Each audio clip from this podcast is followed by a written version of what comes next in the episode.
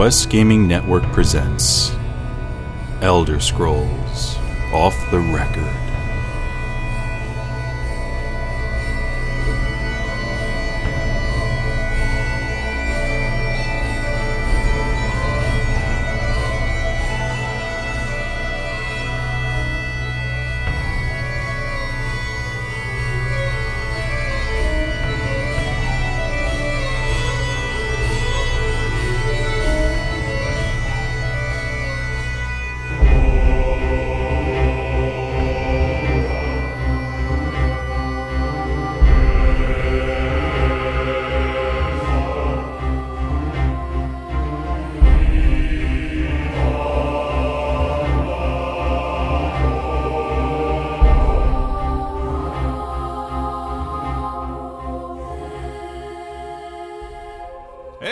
Welcome back to Elder Scrolls Off the Record. Today is Turdas, the 27th of mid year. I am your host today, Ivarwin. Yes, yes, yes. Joe is not here. Lou's not here either. They send their best. We'll get into that a few minutes later. However, I am still joined by the one and only David D. Enforce Adams. Hey everybody! Hey, everybody. And Shank the Tank. Yo. Yo. What's going on, guys? Um, pretty good. You know, chat's Yeah, kind of. He was not asking working. me. I've had a really good day of. Yeah, so I've had a pretty good day of asking. Arwen. Oh, please, Um, please, let's talk know. about it, gentlemen. uh, yes, there is there is no chat room. They can they can hear us. However, Twitch.tv is is being a bit finicky with their chat room as of late, and unfortunately, this happens to be one of those instances. So. Uh, welcome, chat room. Glad that you can hear us. Unfortunately, I'm sorry you cannot type to yourselves or us. So, I guess uh, we'll trudge on through the show. We'll update if we can and carry on such as it is. Uh, but before we get into the uh, majority of the show, try not to step on Joe's toes. um, before we get into the show, all right, we just want to talk about our sponsors. And Dave, please, please uh, bring us in. I shall. First up for our sponsors is guildlaunch.com. Set up your free guild site at guildlaunch.com today and get great features such as DKP tools, mobile optimized sites, and multi-gaming support. That's on. Choose from one of their three sub plans starting at $7 a month and ending at 20 and get the features like your own domain, Google Analytics, 10, 50 or 25 and 60 gigs of storage, advertising, attendance reports, and full CSS customization. That's guildlaunch.com. Slay more dragons. Oh, yeah. Also, we're sponsored by tweakedaudio.com for quality earbuds, free worldwide shipping, unbeatable customer service, and a lifetime warranty. And with our code off the record, all one word at checkout, you get 30% off your order. All at tweakedaudio.com. And let's not forget, this episode was made awesome by fans such as Dean V from Tarm de Kilnsea, a die-hard, hardcore PvP and raiding guild that focuses on strategy and individual player skill. If you want to join, you can apply at their website, T H A R M D I K I L N S I dot engine dot com. Among others, you can apply there. You can find everything you want to know about the guild from the ranking system to the rules and eventually missions and schedule if you can get in. That's Tarm Kildinsky. I just hacked the hell out of that. I apologize. it's Tarm D. Kilnsey. T H A R M D I K I K I L N S I. Guild. So before we get into everything, guys, we've got something quick to mention. Uh, looking to show off your love for ESO on Facebook and Google Plus accounts? Well, the team over at ZOS has created some brand new Coldharbour Facebook and Google Plus banners just for you. So head on over to ElderScrollsOnline.com and get your Coldharbour themed banner for Facebook and Google Plus. Any of you guys see this yet? Yeah, they're nifty. Nifty. I actually have not. Hmm. Mostly because I don't use Facebook and Google Plus that much anymore. Well, uh, they're they're pretty cool looking. I got I have to admit I, I saw I saw these things today and they're uh, they're definitely nice. Yeah, they're they're they're pretty nice looking. You know, I was thinking I could probably take one of those, put it over a dual monitor pretty nice. nice, nice, pretty nice. All right, guys. So, uh, not a whole lot of news going on this week.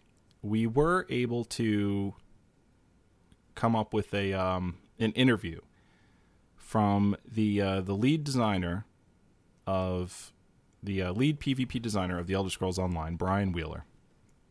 Uh, we're going to get into that, and we're also going to get into this uh, this other little bit about about them basically owning E3, Elder Scrolls Online. I, I mean, have you have you seen the amount of awards that they won and the no- nominations? I, Yeah. I saw through their Twitter stream like just a stream of, hey, we got nominated and won this one, this one, and this one. So I, I haven't seen like the full list yet though. It's uh it's crazy ridiculous.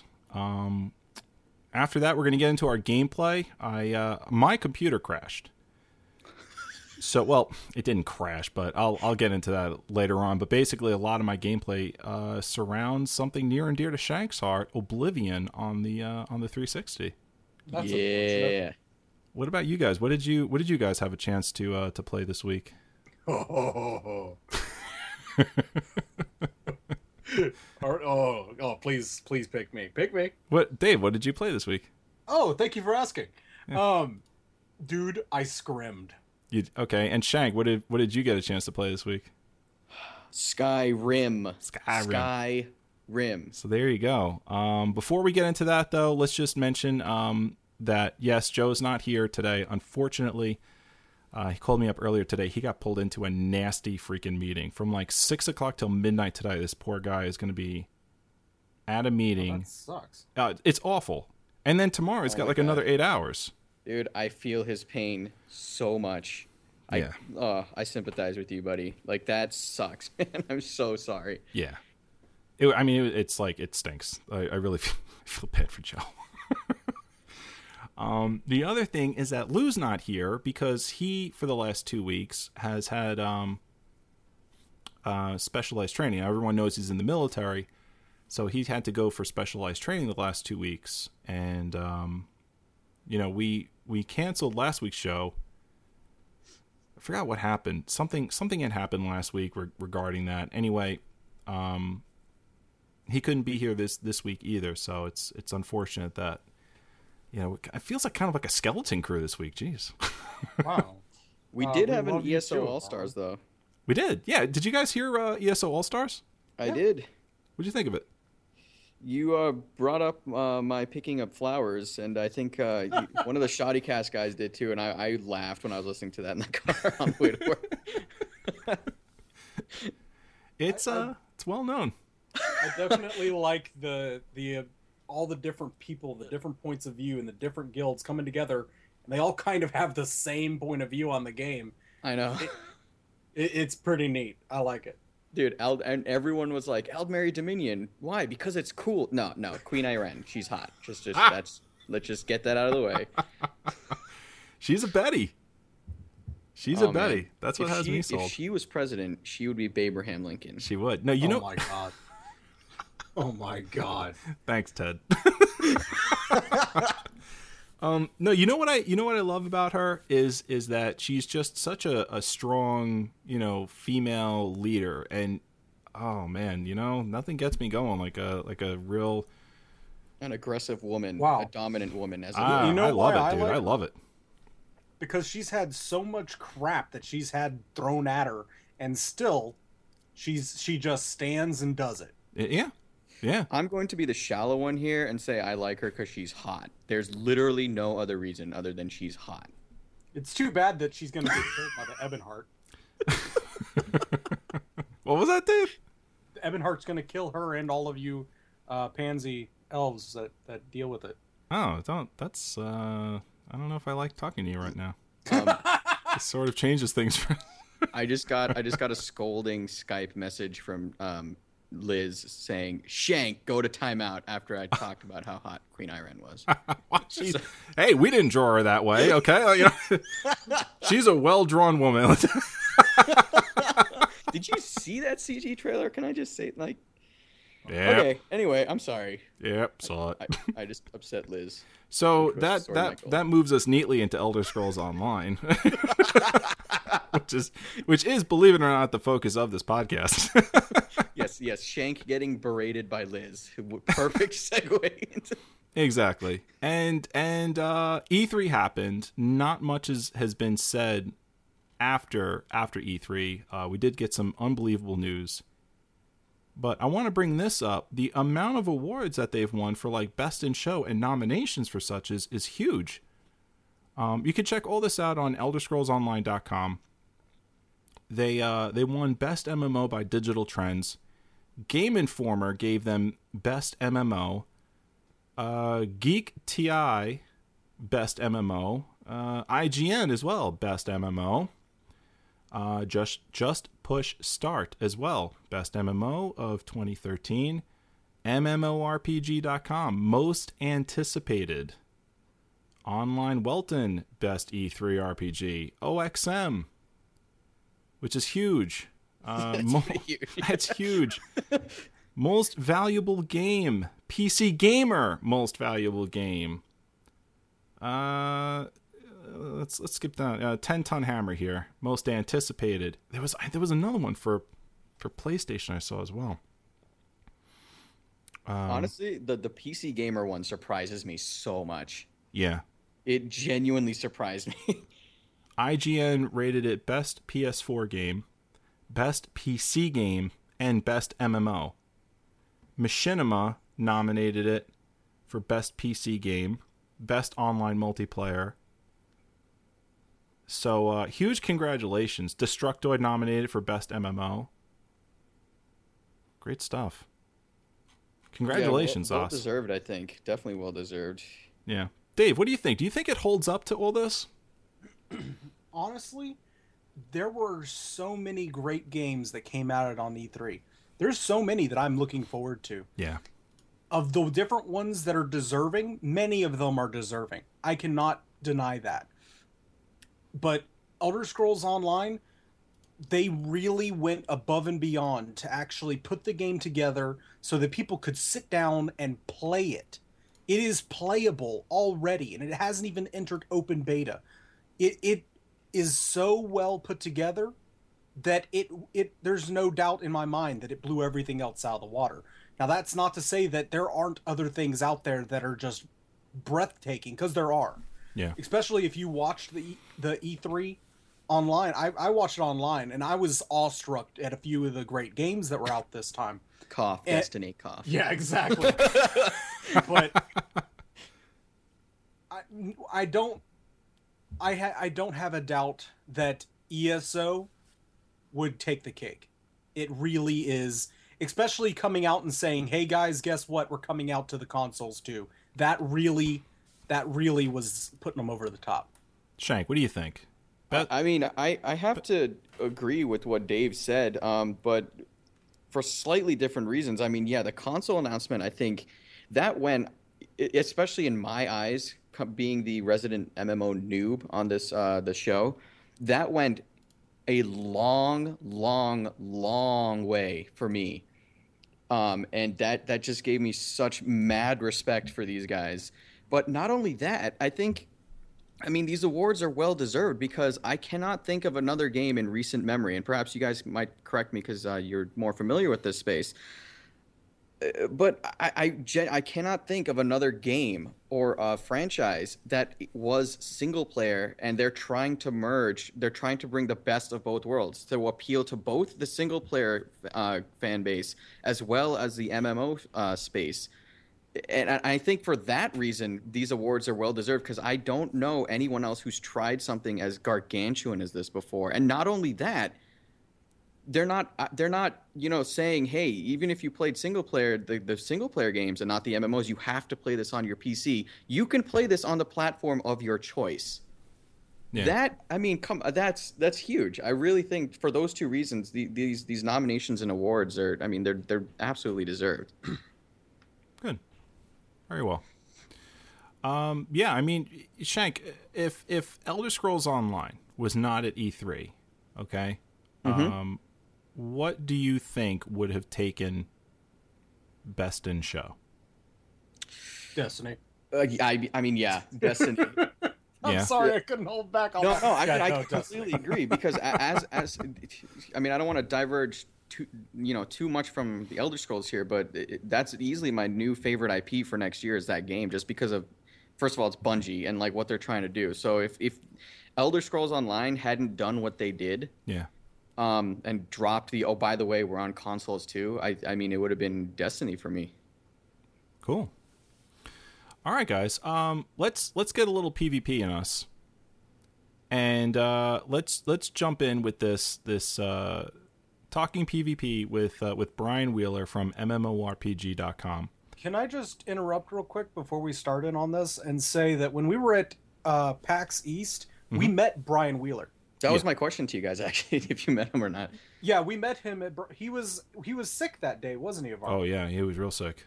Not only was this dude sick, but he took the time to personally walk aside with us, talk with us. The dude's a great guy. Yeah. and and honestly I, it, it's not what i was expecting from someone who's building you know a cutthroat pvp section of a game it, it- he really blew me away personally and i gotta give a shout out to brian wheeler I, I honestly believe that the pvp is in great hands I think I think it speaks volumes um, about the kind of game that these people make when you that these people are making when you actually get to meet them and you see how down to earth they really are. Oh, yeah. A lot of times and, and Shank, um, well, I mean, both of you guys could probably tell me better um, because you guys watch a lot of a lot of other you know videos for other video games, and you see a lot of you know developer faces you you know through the internet. In the few that I've seen, they always carry this this sort of um, I'm the developer arrogance to them yeah they always try to put their stature a little bit a little bit bit, yeah. yeah you know and, and the one thing that always grabbed me was the the SWTOR devs Mhm. they they had this swagger about them that was ever so slightly off-putting you know I mean, yeah, I, I- I don't want to speak to, you know, about other devs, but I, in my eyes, or uh, you know, just speaking about the, the candor and the the approachability of uh, the ESO team, the only other developers I know that are this, I, I guess, down to earth, for lack of a better word, and you know, connected to their fans as CD Projekt Red. So I mean, hmm. these guys, I, I totally understand. Like they, you you know that they understand the gamers but you know that they understand the gamers because they are gamers as well yeah you know what i mean and they they just want to make a great game that not only the quote unquote consumer can enjoy but they can enjoy as a gamer without any of that sort of developer baggage so to speak. I don't know if that makes any sense yeah but- you know I, the reason why i bring it up is because i think it takes a humble person to say i'm willing to take feedback from other people who are looking at the thing that i'm making and then make alterations based on that. Mm-hmm. You have to be an you have to be a humble person in order to do that and and that's sort of sort of the feeling that I think Dave was trying to get across you know especially in regards to to to Brian Wheeler how he came off to us he does seem to be he doesn't seem like the kind of person that would be working on you know a, a huge title like like ESO is is becoming Well, he doesn't seem that way because of how many other people we've seen in that similar position. Yeah. Where honestly, he's the right person for the job. Well, um, let's let's uh, let's see what MMORPG.com had to say uh, with Brian Wheeler. Now, uh, I've got a bunch of bullet points here that I want to touch on. Uh, it's a it's a long video. It's probably about I don't know, 15 or 16 minutes long. So we're going to take this one shot at a time. Probably about I don't know, 10 different bullet points I want to hit on. So so here's the first one, okay?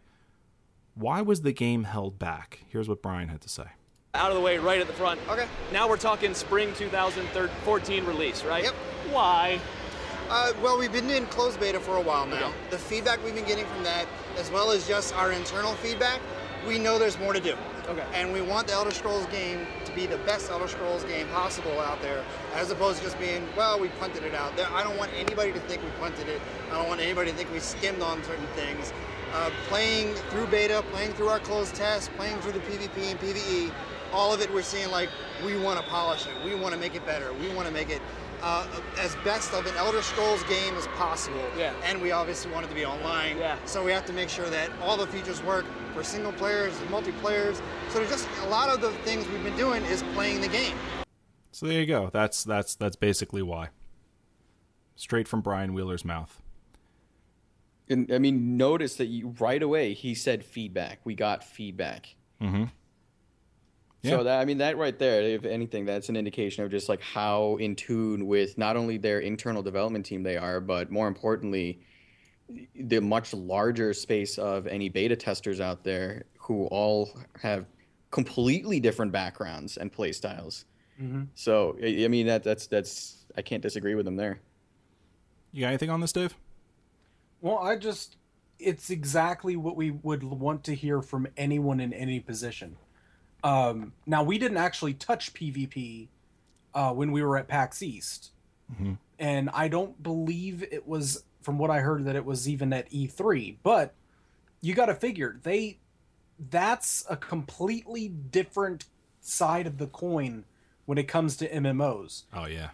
that you have to get right. It has to run seamless. You have to, uh, you know, be able to get your score back to find out how good you're going doing against other people to figure out exactly where you lay when it comes to PvP, especially in MMOs. That's that's how the PvP player in MMO likes to to have their game done. They want their you know everything to run right because if something isn't running right, someone's going to exploit it.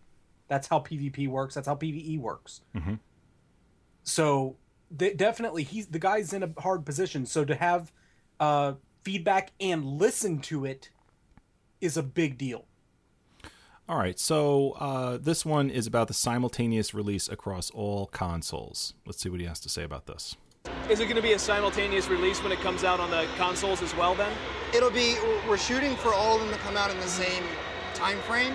I can't promise whether it's all going to be on the same day or not, Okay. but we are trying to get to make sure that uh, PC, Mac, Xbox One, as well as PS4 are all the best Elder Scrolls games out there, and there's no one version that's better or not. It all will be high quality across the board. So they didn't really have anything to do with having to delay it. It's more the core game. No, it was just flat out, you know, as we're playing the game, we're like, we want to add more to it. We want to make, uh, we want to add more skill lines, or we want to add more characters on your screen in PvP. We want to make the game run like as smooth as frame rate as we can. So So there you go. Um, th- these are these are two huge questions that, that the, the internet has has been jumping on. Oh my god. and a lot of it is you know oh you know they're holding it back to make it ready for consoles and then which is you know look obviously we're not there we can't say for sure all we can tell you is that this is what the developers are saying we've heard this from nick konkle and we've heard this now from brian wheeler which is the reason why i wanted to feature this stuff on the show today you know zenimax is is um telling us the reason why they're they're holding it back is because that there's stuff in the game that they they want to have in the game and it's just not feasible to put it all there so it feels ready feels complete feels good and still make the 2013 end of the year deadline so they had to hold it back. And just one quick thing I, re- I want to mention because this has been kind of, uh, I, I guess, irritating me ever since uh, we learned about the spring 2014 release date, and it it has to do with the fact, and you you we all heard uh, Brian mention it. Make sure that no one platform is better. So like you get a consistent gameplay experience regardless of the platform. I can't tell. I don't know what you guys feel or have seen, but I cannot tell you how. I guess frustrating it is uh, to see things, uh, you know, not just on Twitter, but like across the internet, basically, the the hive mind of the internet that's saying, oh, you know, well, clearly this platform is going to be better than this one, and that's why they're going to polish. And it, it, no, I mean, you heard it here from the devs. They want a clean, consistent experience across the platform. That does not mean you sacrifice one thing so the other thing works. Right. I'm sorry. That just that's you cannot jump to those conclusions like that.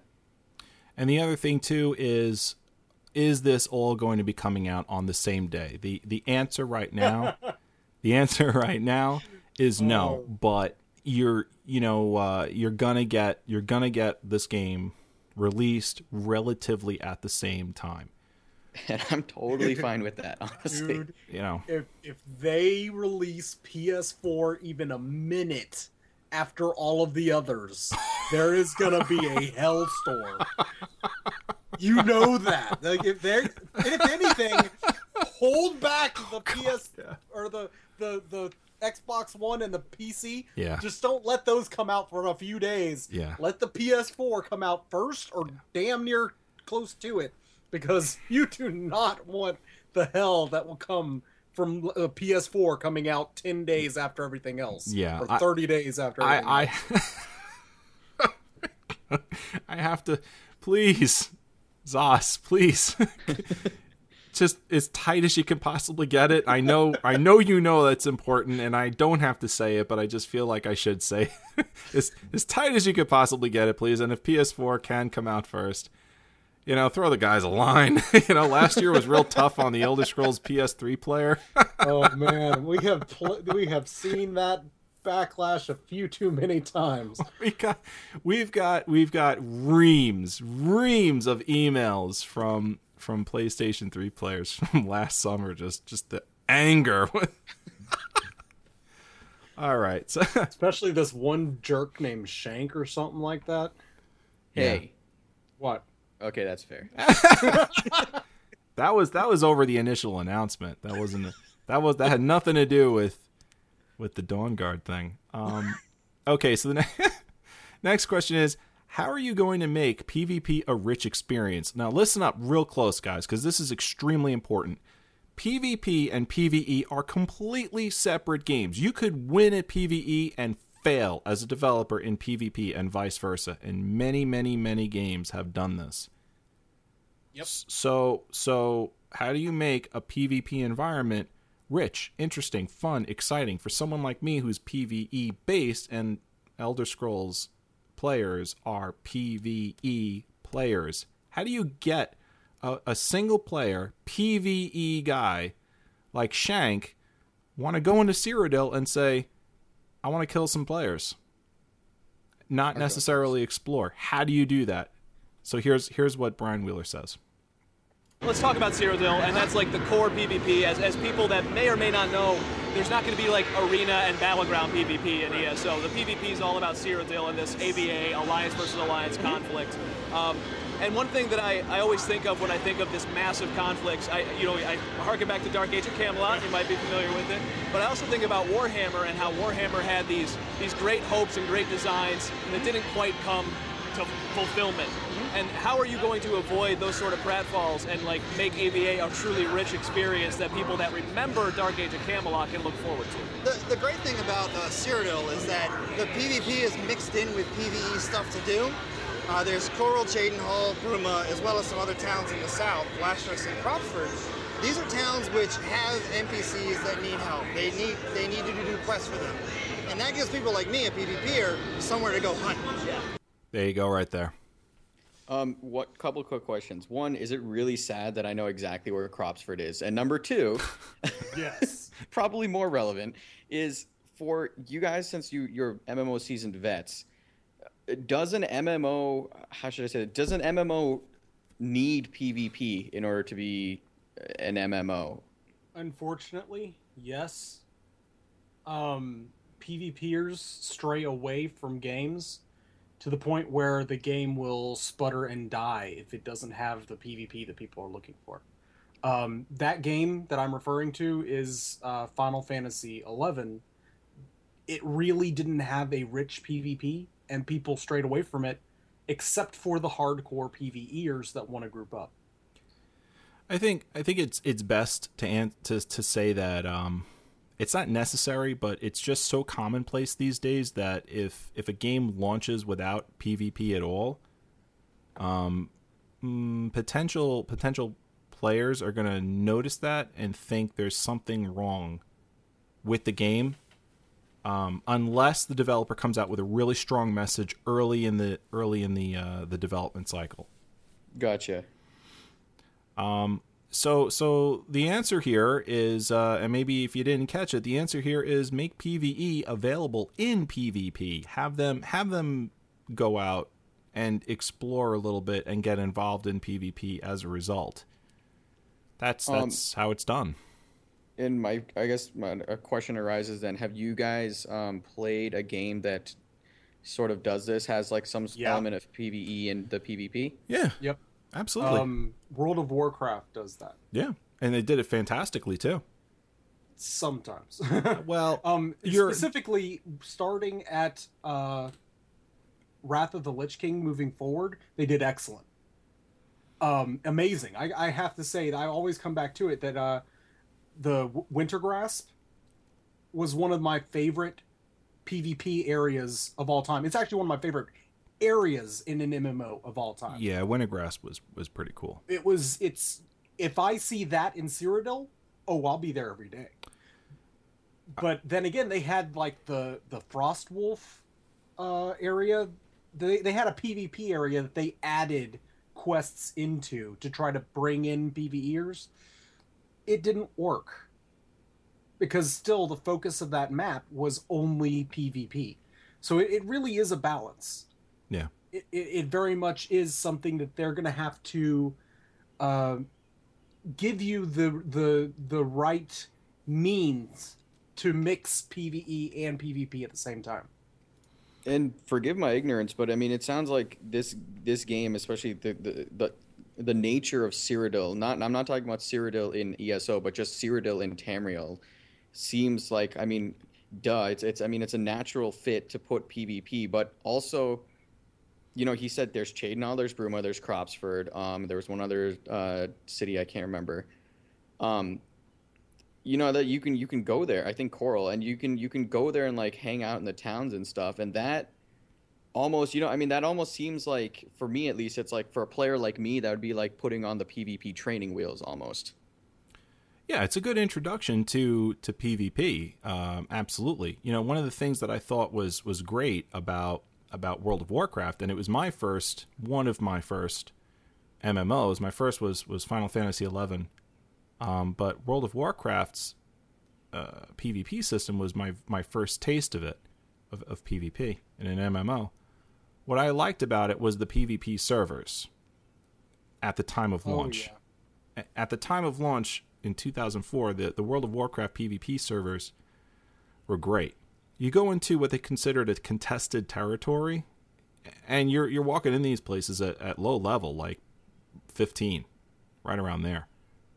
And you could possibly be meeting up with someone from the opposite faction, and then because they also have a town in that area that they're doing quests in Right. that same area. They overlap. Right. So so you and the opposite faction are are questing in the same zone and you tend to meet up from time to time and that that would spur um PvP battles. Oh yeah. There there What was one Tarren Mill. I was just gonna say it. There was there is one place that is epic, epic, epic, epic PvP battles in World of Warcraft, and that was the South Shore Tarren Mill Wars. Yep. You were you were questing in Southshore in Southshore, and someone else would be questing in Tarren Mill, the opposite faction, or vice versa. And someone inevitably would would throw down the first glove, right? And then it would be on. It'd be a one v one PvP thing, and then somebody would call in their guildmates. Yo, this guy over here, he's jumping me. Come help me out. And this other guy, and the, and before you know it, the other guy was saying the same thing to his guild. You would have 20, 40 people going out at it between the in the in the one little area between Tarren Mill and Southshore, just beating the hell out of each other for hours. I would love to see that. Hours. I would love to see that. Yeah, it was crazy. That to me was my favorite type of PvP, not necessarily, you know, little instanced areas. And that's I think you're going to get that in in this game. In in Cyrodiil, Cyrodiil is so big and and um uh, Brian Wheeler explains it in a few minutes. Cyrodiil is so big that they have all these different towns with all these different quests in those towns. Like eventually you're going to be doing some of these quests. You're going to meet up with somebody from the opposite faction and then it's on. So, all right. Um without further ado, let's get into the next point. In man, we were just I, I I feel you, man, and it I I know exactly where you're coming from, and I'm like, oh my god, now it's, I'm itching to put to go kill somebody over at Tarren Mill. yeah, exactly. Um, before before we go to the next point, guys, uh, not not to cut you off. Do you have anything else that you want to weigh in on this? Dave, you go first. No, I'm I'm good, man. I'm All right, Shank. Um, based on the answer to the next one, yes, I will, but not on this specific one. Okay, so how big is your Cyrodiil? Like comparatively to the rest of the game, like Uh, it's roughly huge chunk of the map. Yeah. I'd say it's like roughly nine zones big. Like if you're, if you're Okay, I'm gonna stop there for a second. He says nine zones. Cyrodiil is nine zones big. I- Is nine zones the same? Is a zone the same as a province? That's my question. Yeah. Well, Okay, I mean, um an area of the province. When we were playing, it was at, at PAX. It wasn't. I wouldn't say it's as big as a province, but it's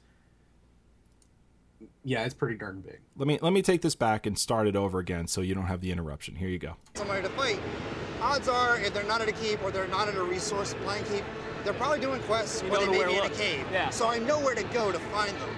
Uh, the other great thing about Cyrodiil is it's it's all linked together. It's not like one zone. Like comparatively to the rest of the game, like Uh, it's roughly a huge chunk of the map. Yeah. I'd say it's like roughly nine zones big. Like if you're if you're running there. around in uh, in Glenumbra like people are doing here, Yeah.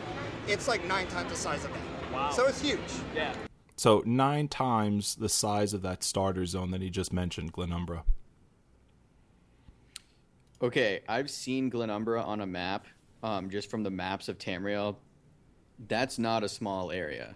No, No, as far as starter zones are concerned, you know, if you if you play MMOs and you know what the starter zones usually are like, you know, Glenumbra is quite large by comparison. Um, but anything else beyond Glenumbra is far, far bigger. And I mean, you. I think he- if you were like, I guess playing detective or something, you could you based off of what he said earlier. So if you look at the towns, okay, he said Chorrol, Bruma, Cheydinhal, but he also said Cropsford. Now, if you know your geography of Cyrodiil, which no one in the world does but you. yeah, basically. So if you if if you look at where Cropsford is relative to Chorrol, that is a lot of land. That is pretty much like the north.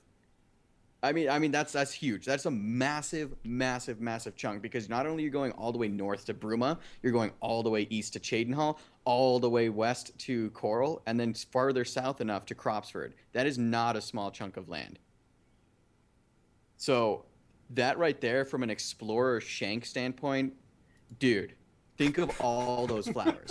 dude.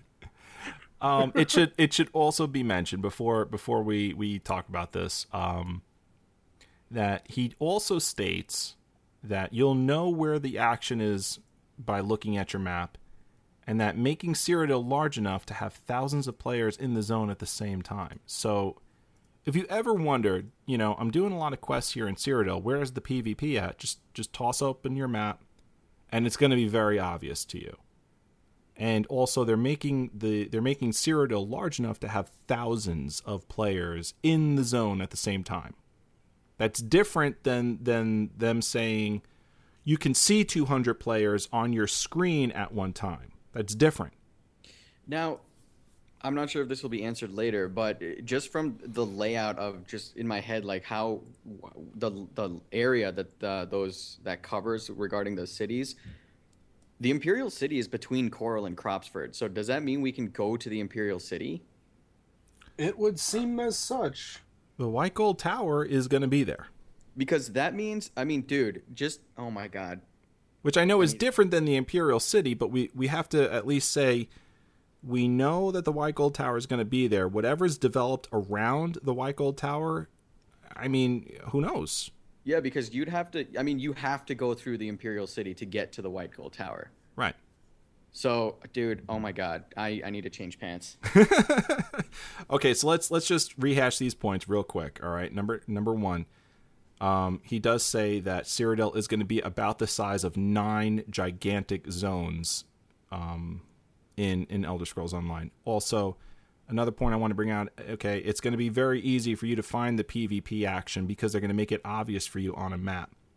That means you're going to be able to get to that action as as quickly as possible, or at least recognize where it is and start heading out toward it if you're not close and also that thousands of people are going to be able to get into Cyrodiil at the same time. So whenever you want to PvP, or whenever you want to get into Cyrodiil, it's gonna happen.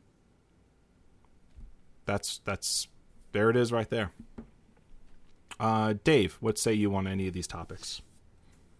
Um honestly, I'm I'm I'm happy with how large it's going to be. I'd like to see that it wouldn't be instanced at all, but you know, that's just me. I don't like PvP instancing. I don't like it when it plays like a football game where you have one team on one end of the field and the other team on the other end of the field and they run to the middle and smack heads. I I can't stand PvP like that. I like open world PvP where you actually have something to do, but you can go anywhere and do anything in the area without knowing exactly where your, the other team is coming from. Yeah. I, I have to agree with that. You know, um, again, if I can bring up, um, you know, SWTOR's PvP, It's terrible. I, I actually liked it to be honest. Um, I Oh, thought I thought that Hut was- Ball was a lot of fun, but um, it had Huttball had its place as a game in the galaxy in the SWTOR universe, but also so did open world PvP, and that was not in the game, and that hurt it. Well, it was hypothetically, but nobody went to Ilum to do it because it was so out of the way. Now, Yeah. Cyrodiil is going to be in the middle of everything. That's the center of the world, basically. Right. So you're gonna, people are going to be drawn to it, and I'm I'm glad to see that. You're going to be able to get there at level 10. You're going to be able to walk in there and be like, what's this all about? Let me check it out. Oh, let's do some quests around, you know, uh, Cheydinhal, around Chorrol. Oh, here's, you know, here's a guy over here and, and he's, he's the opposite faction. Let me, you know, do this and that and, and, and let's, you know, have some fun here and get into it. And then, you know, who knows? Who knows? I'm excited for the prospect of there to actually be some of those old South Shore Tarren Mill War esque type fights going on where, you know, one day, uh, seven years from now, we're going to be able to say on this show, gee, you know, wasn't it fun when we had those, you know, Cheydinhal, uh, Bruma wars going on when one, one faction owned it and the other faction owned the other one. Here comes the third one sweeping us out from the flank. And Oh my god. I mean, uh, I mean, seriously. Okay, just a couple of quick final points for me on this one, if you don't mind. yeah, go ahead. I, I mean, as many of you know, I've spent way too much of my life in Cyrodiil. and I'm pretty sure I know every single. I mean, this is not. I'm not bragging. I'm just like this is just. I'm just stating things here. Like mm-hmm. I'm pretty sure I know every single hidden road path through the mountains, everything in that entire game that are like not marked on the map. So when you say, "Hey, do you remember that battle between Chorrol? I mean, between Cheydinhal and Bruma?" There are literally four totally hidden paths that take you from those two cities. Can you imagine battles along those roads?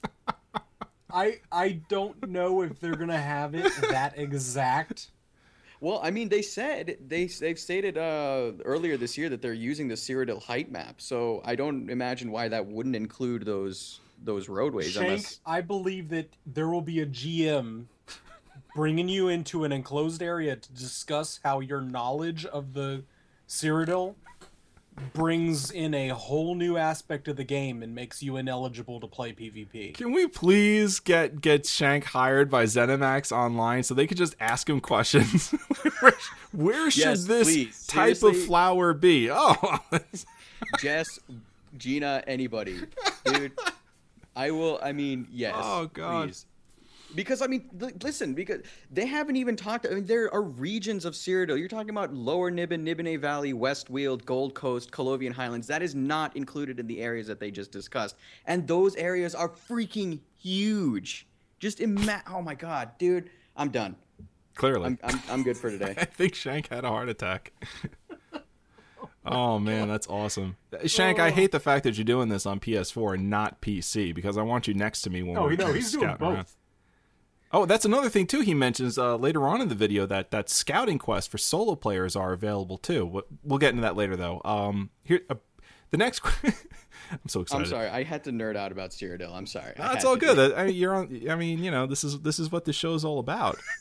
Um, okay, brief overview of how campaigns will work. About that because you just touched on something that we haven't really heard much detail about the campaign system for AvA. Brief overview without getting too technical. Go. Yeah, a very brief brief.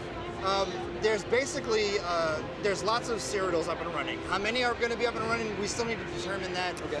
Um, but as a whole, you sign up for a campaign. Campaigns have a set duration, but when the duration ends, the keeps and all the resources they don't flip. They don't go to zero. Yeah. They still persist.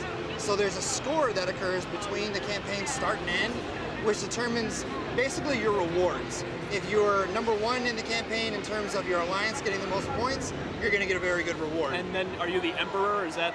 Emperor is another system Ah, actually. Emperor right. is a different leaderboard system okay. entirely. We'll talk about that too. Um, but as a whole, the campaigns work where you assign yourself to a campaign. You also can assign yourself to a campaign guest, and then that lasts for 24 hours. It's sort of like you know, I can get on this roller coaster for Yeah. the next 24 hours type of thing.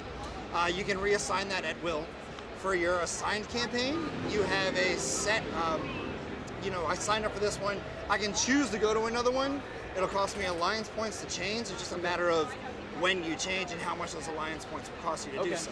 Because we don't want to run into the case where there's like a guild of 500 people saying, "All right, we're going to jump from this one to this one to bombing." Yeah. Like there has to be some. We're sick of getting in beaten in this one. We're gonna all Right, jump but- over here. And to do that, you need to Yeah. pay alliance points to do it, or you need to wait. If Yeah. you wait till the end of the campaign, it'll be a little bit cheaper. What's the? So you said 24 hours, but how? Okay, so Dave, what did what did you take away from this? Okay, I I know I'm gonna pull in another anecdote.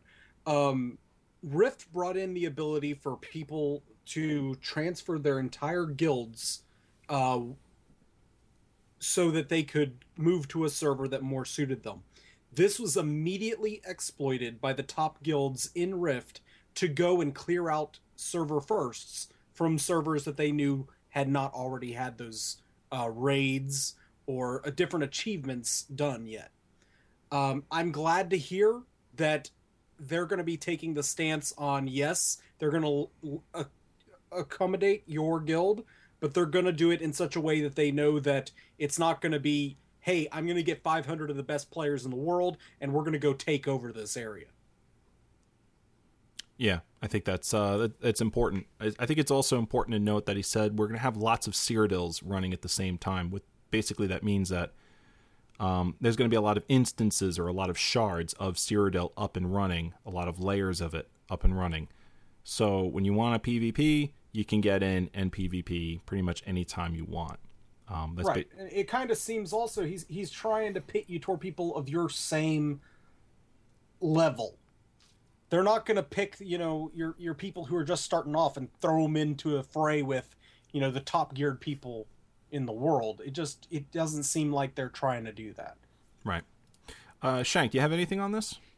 Yeah, uh, this his answer, if anything, just perpetuated my hope for my last answer. Because if he, if he says like regarding these campaigns, that might mean like some dude might be like, "All right, Shank, you need to take the northern pass through the Jeralls from Cheydinhal to go attack Bruma, and while you're there, just go like kill people at Azura's shrine." So like I could that could be like one of my can. Oh my god, dude! I'm totally on a quest, you guys. Dave. Shank is extremely PVE. You see how excited he is about PvP. Yeah. They, it seems to me, that they're doing it. Man, they're doing it right. I'm glad already. to hear Shank is that excited. I've been burned way too many times. I'm excited though, but I've been burned a lot. I really want to see this come through right. and and that's where it is. Proof's in the pudding, you know. But uh, all the stuff they're saying is all the right stuff. That's that, that's my point. They absolutely are. They absolutely are. Uh, next point. What else has been added lately? Um, what else has been added lately? I know we, we just talked about we're pushing things back, so and you're polishing and adding and, and just kind of iterating on everything. So what else in terms of PvP have you guys been putting in Uh, recently? recently, we got in uh, leaderboards, which track how much, uh, how many alliance points you've earned during a campaign. But we can also those leaderboards update constantly. Yeah. So you can see where you're doing within your alliance, where you're doing within the campaign. Uh, this is all within the campaign, by Yeah. the way. Um, which how you're doing in classes, and you can look at that across alliances. So Can I you can see. compare yourself like to your guild and stuff like that too? Uh, there's no guild comparison, Oh, darn, I love but that. there there is the Love concept to be at the of, bottom of that list every time. Yeah. uh, we, we do. It does track uh, in terms of what we're going to show on the screen, top 100. But I mean, there can be more than obviously 100 people per Okay. alliance assigned to a campaign. Yeah. We'll show where you rank overall uh, within the class or within uh, the campaign as a whole or within your alliance. Okay. And that class comparison is cool because it shows you best Dragon Knight between all three alliances Nice. in the campaign, not just did you well. know best Aldmeri Yeah. one or best Daggerfall one. So leaderboards is uh, something that they're excited about recently adding. Uh, Dave, how important is that in, in PvP, in an, in an MMO, and in PvP in an MMO? Is leaderboards really that important? Um, honestly, they didn't have a leaderboard per se when it came to Wintergrasp, and it worked perfect. Mm-hmm. They I'm, do. so, I'm sorry. What's Wintergrasp? Winter Grasp is the World of Warcraft first real open area, conquer me or die, uh, type of, of PvP area. Oh, okay. Where I didn't they if had a- like- okay.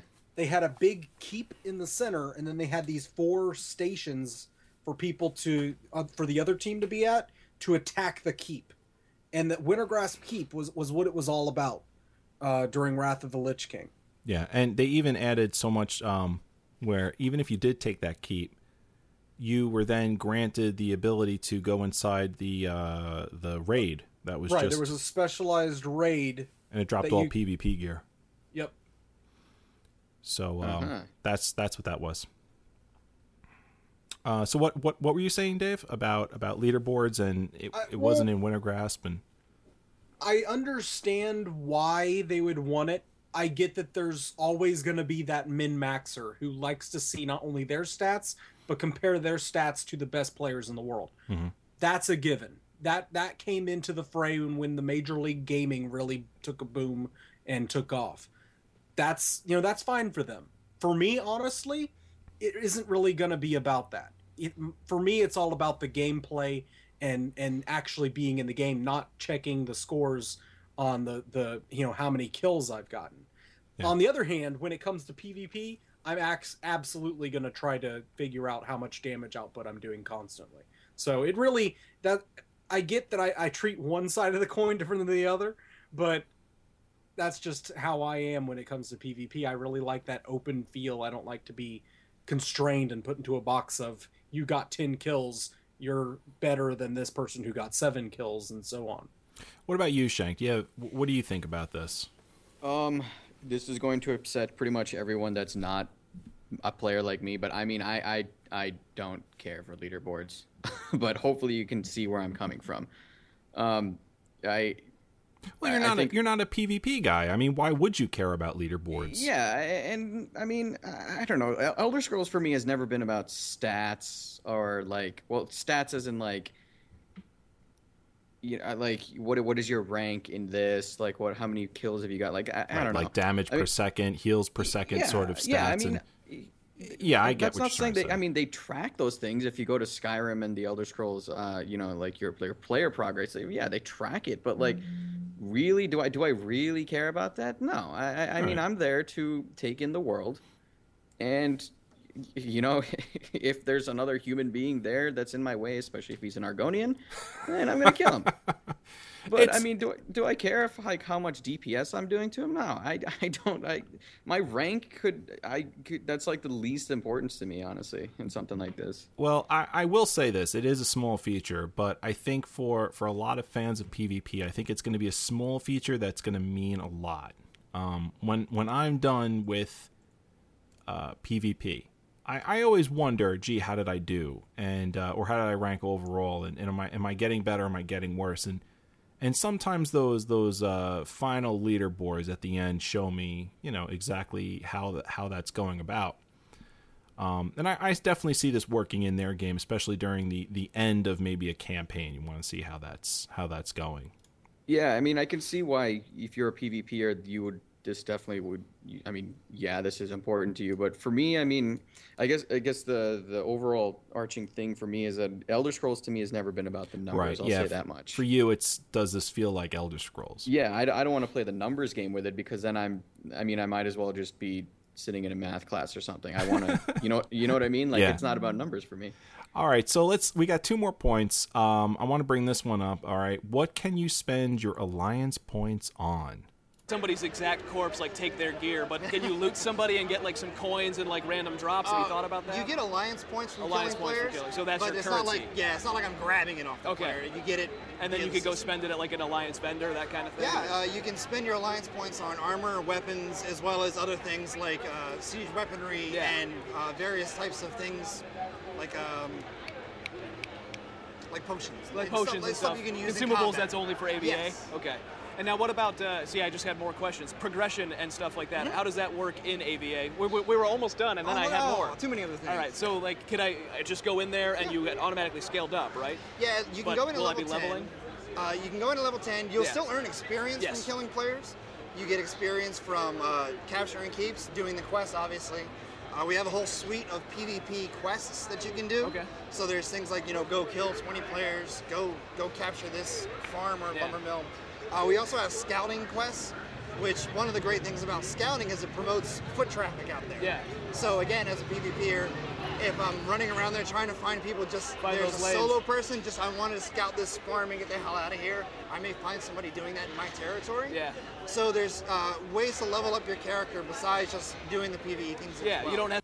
So, what do you spend your alliance points on? You can spend it on on gear, armor, weapons, and the like.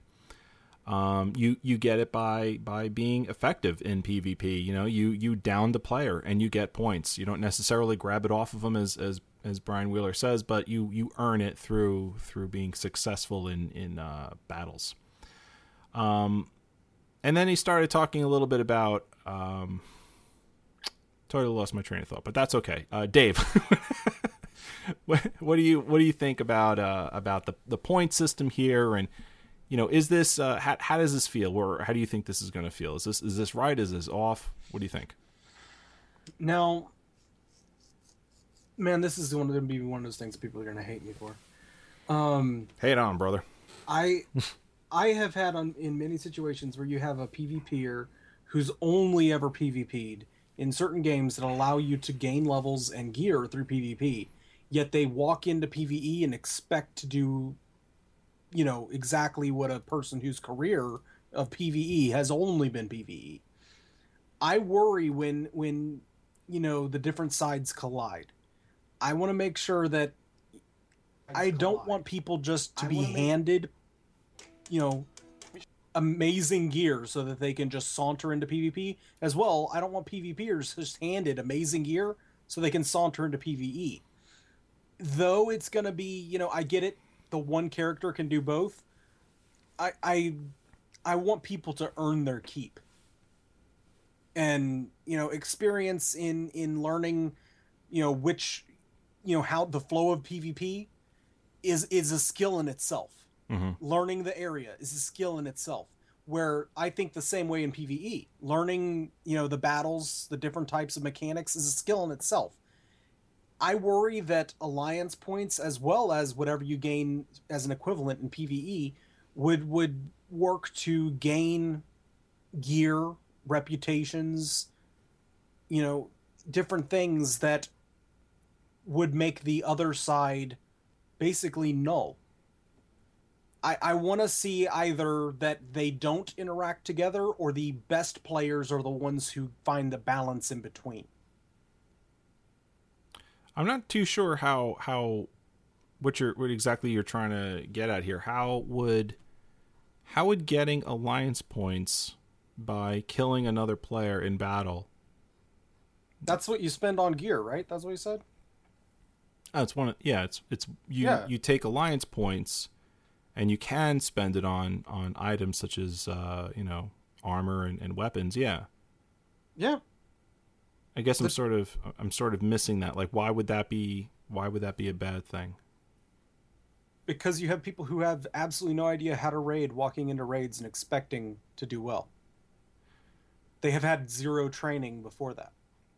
Okay, so yeah, but don't forget, there's no PvP and there's no PvE gear in this game. It's there's no differentiation between. I think maybe you're how forgetting you that. attain it is how I classify the gear. okay, but you can't you can't do that because they've said that there's no PvE or PvP gear. There's no stat that would differentiate it.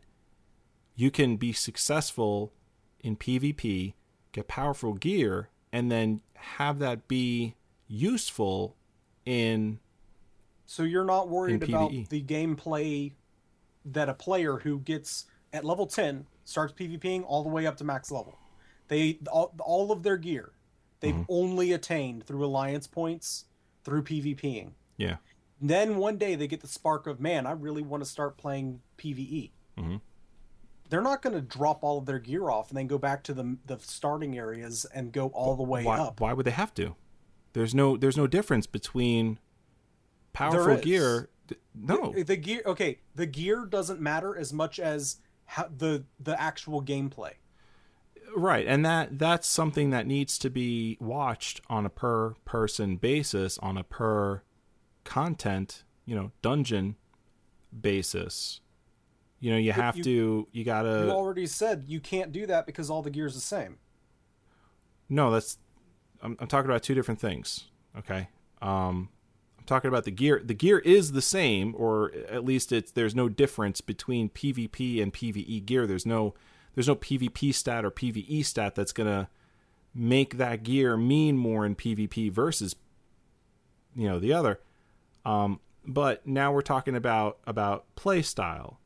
A person who spends their entire um, gameplay from let's say level 10 to 50 in Cyrodiil and earns all of their powerful gear in there, are they going to be able to successfully walk into high end, large group PvE content and be a successful player and, and be a team player?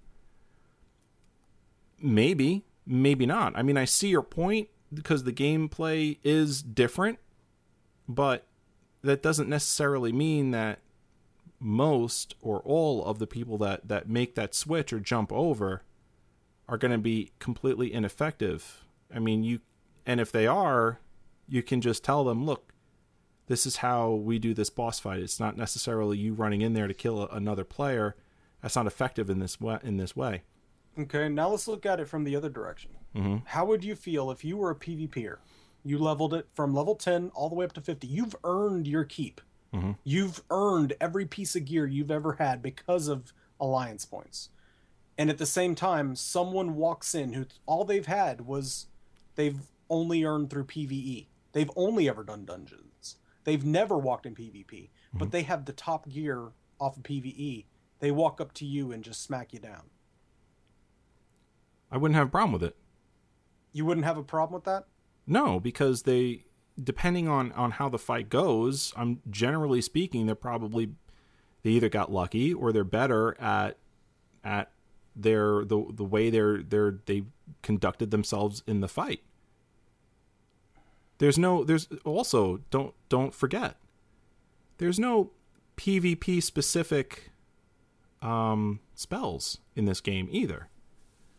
So I mean, it's all it's all about it's all about managing your resources. It's all about knowing which which damaging um, spells or or or melee moves to do at, at a given time, and it's also about what what crowd control to use and when to use it.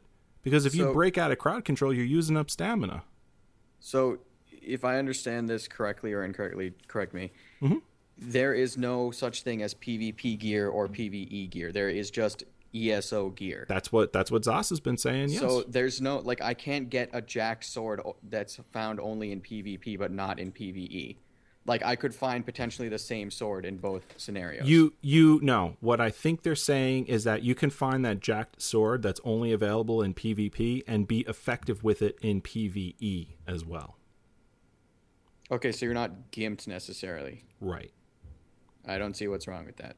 Well, I mean, in other games it was it was slightly it was completely different, but all right, look, let's let's just get through this next stuff here. Um, I'm sorry, Barwin. This is just one of those things that No, I've been burned on so badly before Dave, that I'm just scared to hell of. the the discussion I think okay, I think that particular discussion was important enough to take away from this video because this is stuff that that players are wondering just like you and and the rest of us are wondering. And and this is open discussion that we need to have about this game. Honestly, I I would love in the future if Zos came out with a further detail on exactly what in-game gear is going to look like that you can obtain through whatever means. Yeah.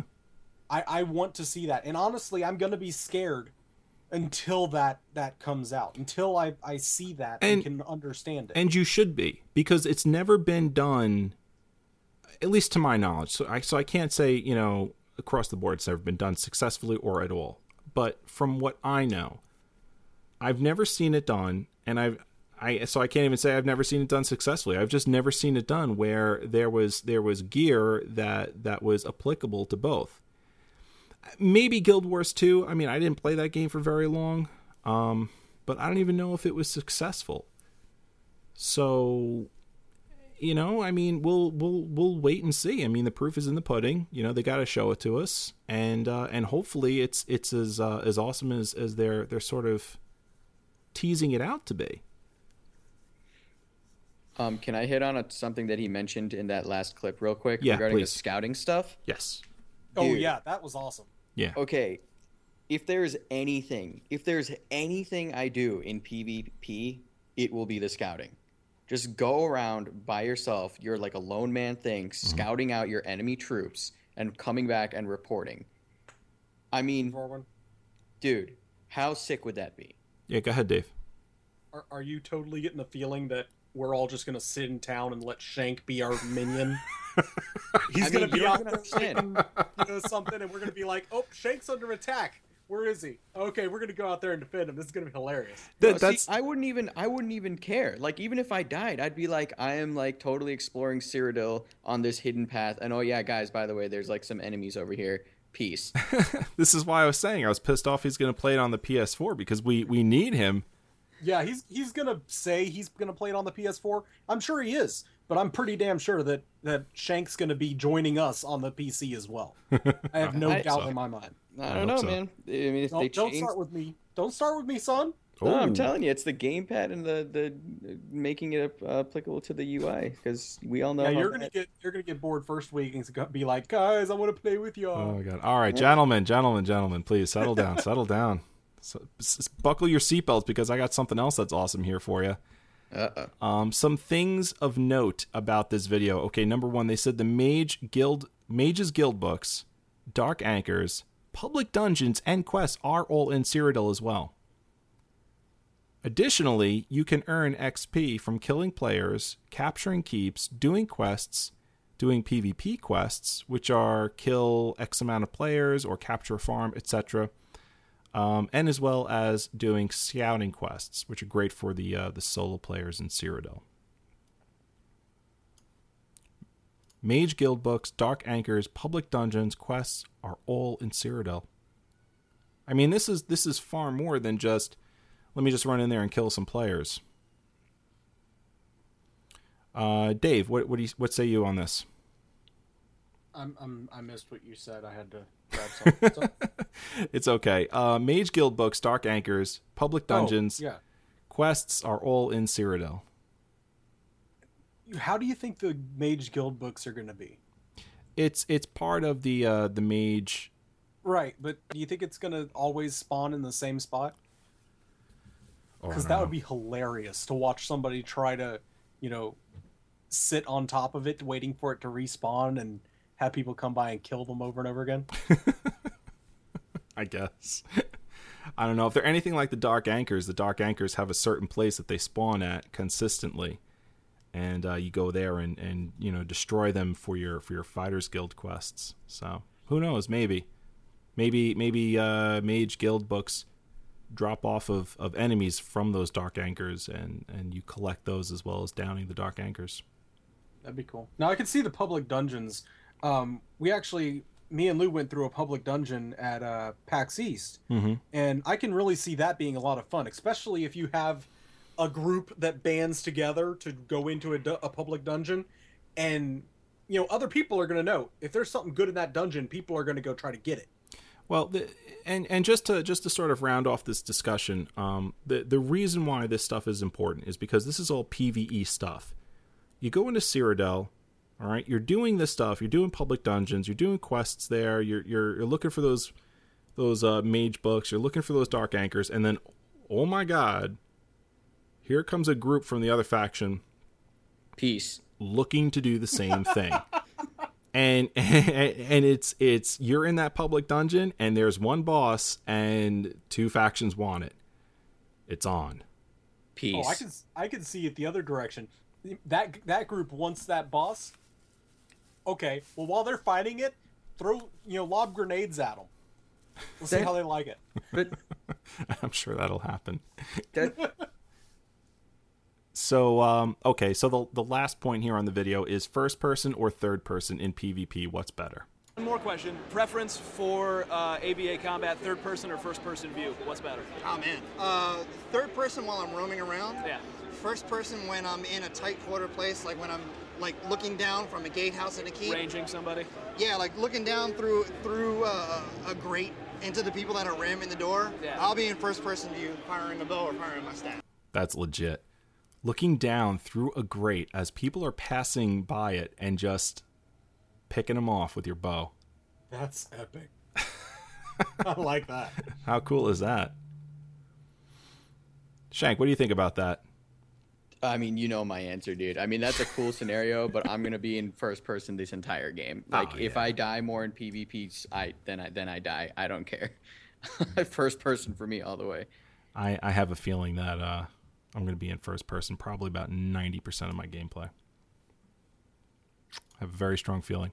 All right, Dave, we'll, we'll end off this uh, this whole video from MMORPG.com with uh, lead PvP Brian Wheeler. We'll, we'll end it off with you. What's uh, what's your final words on this?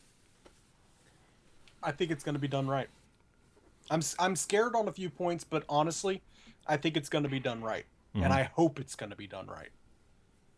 What about you, Shank? Your final word? Um, I don't know what right or wrong is with respect to PvP, so it's all going to be new to me. Um, I mean, so I, I mean, I I guess the only way I'm going to judge it is how. I mean, clearly it's going to be different from PVE, but I guess I'm going to judge it on how much PvP or PVE influence they do take into the PvP areas. Um, I'm excited. I'm I'm really excited. I've never been excited about PvP before. It's something that I used to do every now and again, and then just kind of jump out of. And but this, I'm actually really looking forward to getting into. All right, guys. Uh, time to move on, and I'm gonna leave this. Uh, I'm gonna leave it up to you guys. What do you want to do? Dev question of the week or Sexy party. sexy party? we want to do? a Dev question of the week Yeah, or we could some do- of the we week in game? question. Yeah. What do you think, Dave? Uh, no, let's not do that. Let's not do that. that. That's fine with me. Fine with? All right, here we go. Dev question of the week, guys.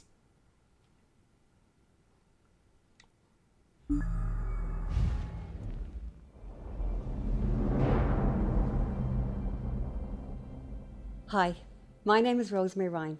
I'm the Global Training Manager for ZeniMax Online Studios, and I'm based in Galway, Ireland. The developer question of the week today is In the Elder Scrolls Online, you come across some treasure chests. You get to the bottom of the dungeon. One of the chests is unlocked. What do you hope to find inside? Ooh. What do you hope to find inside of a treasure chest at the end of your dungeon? Shank. Uh, calling me last. I, Dave. Dave. What do you think? Uh, definitely a high DPS uh, healing staff. Oh my god, healing staffs were so cool at at PAX. Okay. All right. All right. Um me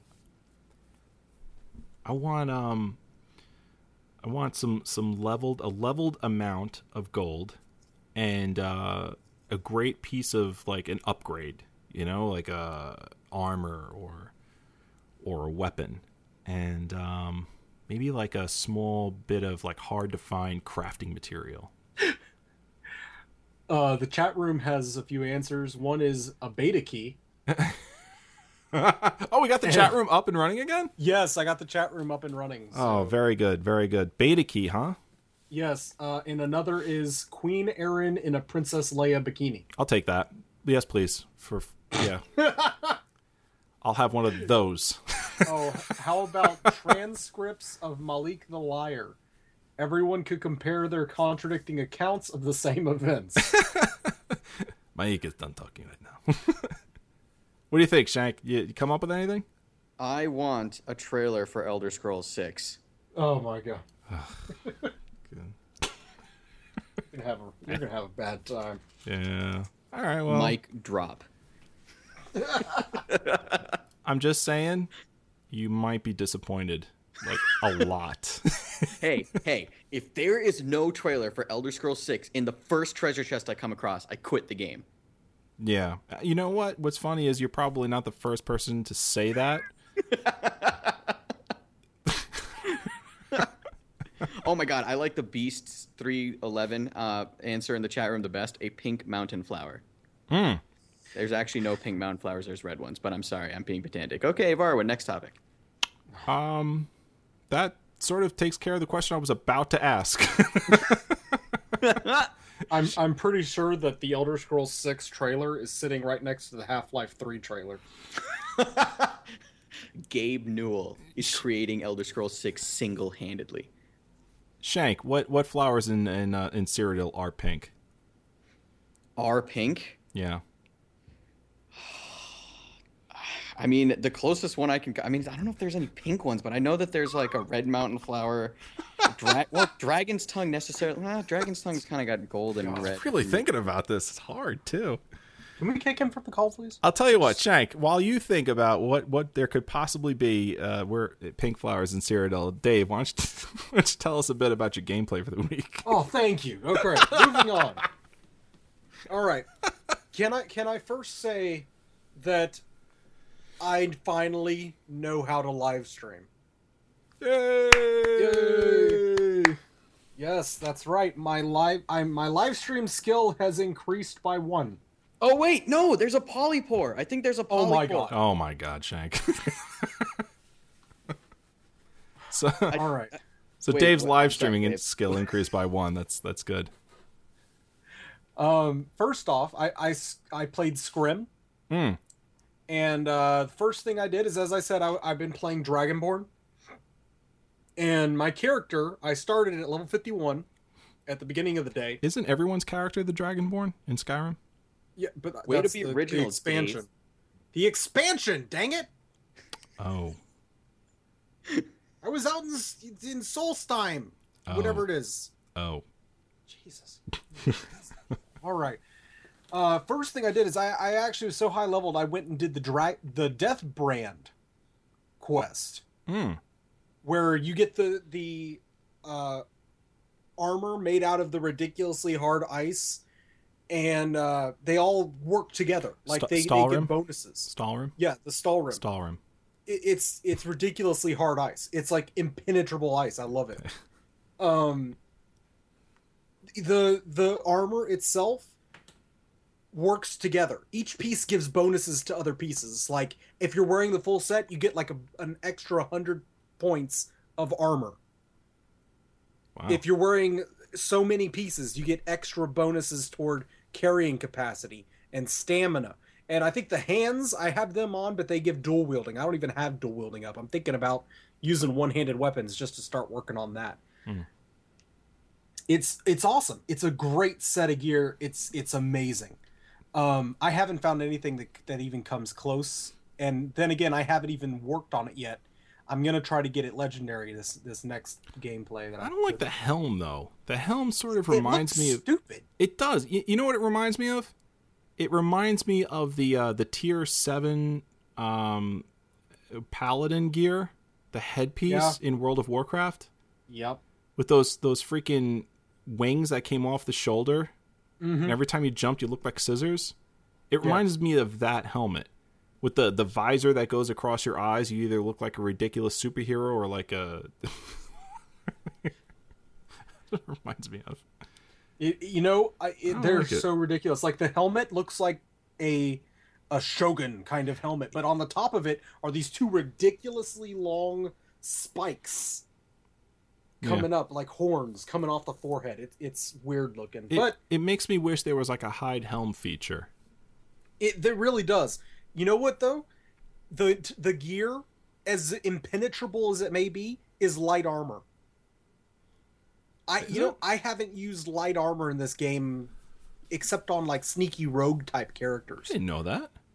Yeah, it's completely light armor if you get the Deathbrand set. Uh, So I've been gaining light armor skill like crazy. It's great. Um so I, I did the Deathbrand quest, which ended up giving me two twin scimitars as well. how how Who- long how long would you say the Deathbrand quest took you? Honestly, I I get around pretty fast. I didn't go on foot. I did not shank it. Um I, I did do a bit of fast travel. So I'm sorry, Shank. You hear Please this, I'm Shank? crying. Like seriously. I, I understand. I understand, bro. I didn't shank it. We'll we'll hug it out later, bro. We'll hug All it right. out. no, no. Yeah, we're hugging this. Go in the other room. We will deal with this later. Oh my. Um. So, so yeah, Dave. I mean, how how long did you say?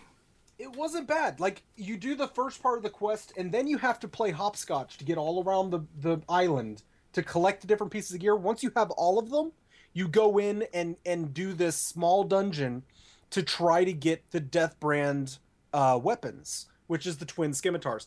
The boss though is ridiculous.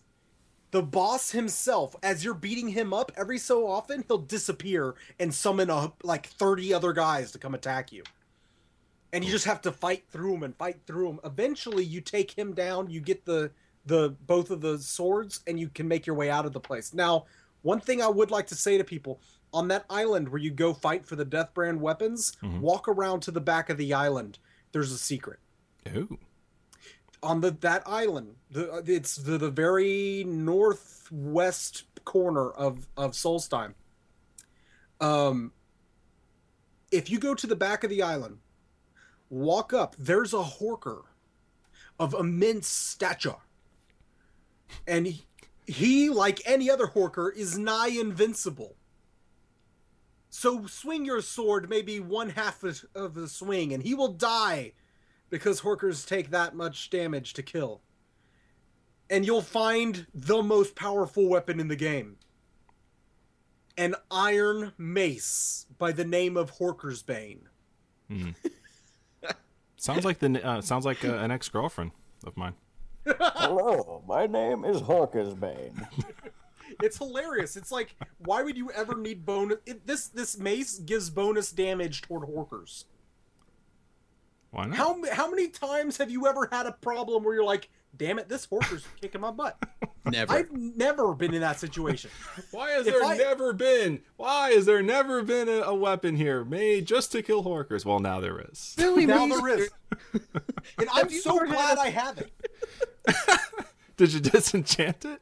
No, I still have it. You know what? I have it hanging up in my house. There you go. It's oh, by the way, I I did a quest. I was I was actually I had a bunch of people in the chat room while I was doing it. I was in a quest where this guy's like, I'm kind, I'm paranoid. I think there pe- there's people out to get me. I need you to find out if people have been helping House Halali. H- Halal- Oh, yeah. Halalai? Yeah. I need you to find out if they've been been trying to help them because I've been in the the grave where we killed all these House Hallelujah people and buried them. Hallelujah. Some people have been going there and placing food offerings towards the dead. I want you to go find out. So I'm like, okay, whatever, bro. I follow. I go into the the the the place where all the the uh it, it isn't even a crypt. It's just like a circle with you know that there's dead people under the ground there, and it's just you know just they they basically threw them down a pit and put dirt over it. Anyway, Hey, whatever works. I just waited there for so long. A woman shows up grieving the dead. Basically says if I wouldn't if I don't do this, nobody else would because they hate these people. So she's a good person. So I go back and tell the guy, I'm like, "Yeah, bro, somebody's been totally been uh placing food there." He's like, "Good. Now I wouldn't want you to break into their house or anything, but here's a key. Break into their house."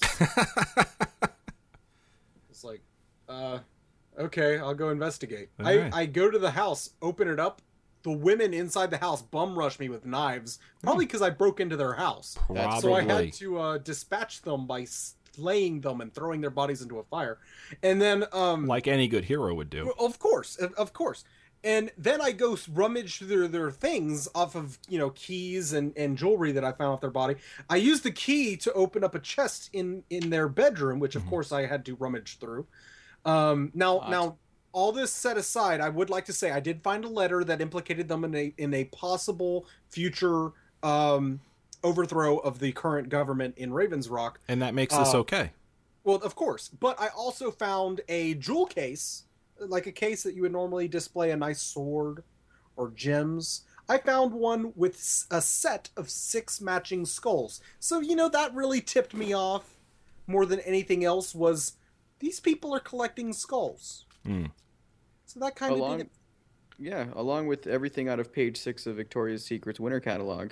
Yeah, well, I don't like to talk about that. That that. Um, so I did, I did make my way out of there. I, I implicated the two women I had just killed by breaking into their house, Uh-huh. and I was told to go investigate. So I went and I investigated. I, I found that there they sent a group ahead to attack this this castle, which the people at the castle quickly uh, defended themselves against the group that was sent to attack them by Raven's Rock, um, which I guess is the fault of the people at the castle. Hmm. Of course. What? Who else would it be? All right. So I went and I had to kill everyone in the castle like a good hero. Naturally. And then I went back to Raven's Rock, and the guy's like, Well, thank you. I go into this room. There's two guys sitting in the room, one on the left hand side of the room, one on the right hand side of the room. I go to the one on the right hand side. I'm like, One on the left it. and one on the right. I, I, I, I talked. I said I did it. I, I killed all the people at the castle like you wanted me to. He says, "Congratulations! We must tell the the, the mayor of the town." Stands up, walks to the to the left hand side of the room where the guy's probably I don't know ten feet away from me, Clearly an earshot of what you just said. of course, and has to explain the entire situation from the start to the guy on the left hand side of the room. Yeah. Which, of course, I was rewarded with given the house of the women I just broke into and, and killed, and then threw their bodies into a fire, and then looted and rummaged their panty drawers. So you spent you spent the week uh, cleaning up after yourself, I suppose. It, it definitely was interesting. You know, I honestly think that Raven Rock, after doing all the quests there, it makes me feel like a bad person. yeah. Well, Like- let's not take it that far. You know, I mean, you had good reason to do uh, all those horrible things. no, I didn't. Some So- guy said, and you went and did. You know, there you go. It was bad. Well, Um, so what else we got for us, Dave? I see you killed Miraak, eh? Yes, I killed Mira. I gave a warning in chat and everything. I told people if you haven't killed him, if you want to kill him personally, now's your time to escape. And like four more people joined the chat like right after that. So whatever. There you go. Um, so I went. I actually did. I, I went through all the different black books. I went and I I went mono and mono with Miraak. I was like level fifty six or so when I went up against him. Mm-hmm. He kicked my butt the first time. He killed me at level fifty six. I I just wasn't on the top of my game or something, but he did. He killed me. what today? So I went. I went back. Yeah, today. okay. So I went back in and I kicked his butt the second time after playing it a little smart. So There you go. it that is definitely a, a hard fight because not only do you have to fight him, but his dragons fly around and breathe different types of fire down at you to mess with you mid battle. So I was caught off guard by a, an icy blast to the back of the head. Um, here's a question. All right, best fight in Skyrim? Yes or no? Mm, Yes or no? That that's I'd have to say no. Shank, what do you think? Best fight in Skyrim or or not? Um, I, I, I haven't done Dragonborn. Okay, all right. I you know I'm still it st- scars me to this day when I was walking through uh to fight Alduin and you step out and there's these clouds and you see this dude in the clouds and you walk up and you're like trying about to talk to him and out of nowhere Alduin flies down scoops the dude up and it, you know that the dude got eight and it's The, like the dude got eight. yes and you're like oh holy crap and you just like we're inches away from a dude who just got eight and it's like wow All right. i uh i don't want to be here anymore I don't know. I think it's, it's kind of hot. So what else, Dave? You got anything uh, for us Uh, for the week? well, a few things that i i completed the achievement to get all of the black books so i have all of the black books now and Oh. i've got all of the conjuration books uh, that were newly included into dragonborn such as summon dagger as well as the ash spawn summons so those are really cool Nice, good, very good. Uh, that's uh, Dave. I think that's like the most amount of gameplay we've had from you in a really long time. That's awesome. I spent like seven hours just today That's great. streaming with this, and uh, Wow. it was. I, plus, I, I haven't been able to talk on this for like a few weeks. It's been a while since we've actually had a chance to really talk some gameplay. Yeah, I've got notes in here that are from like I believe probably about three weeks ago at this point. Yeah. Because we just- that's- We had to cancel a show. We had E3. You know, I mean, it's just it's been crazy, man. yeah, that's what the the Deathbrand armor was from about three or four weeks ago. Yeah. Um, Shank, what's going on? What what did you do? What did you do this So- in quotes this week?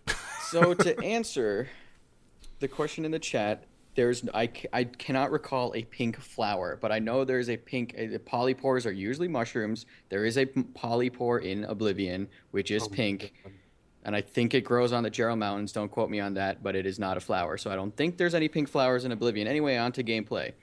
Um, I love the fact that you know this though. Do It's, you? it's not important that that it was said. It was important that you have the information. I'm a bank of like, dude. I That just meant the a- world to me. I should just be the botanist of Sky Oblivion. I don't know. Anyway. um, okay, so gameplay. I, I, I, as, as Dave so eloquently put it, I basically shanked my gameplay. Good for you. I see that you got Red Eagle's sword though.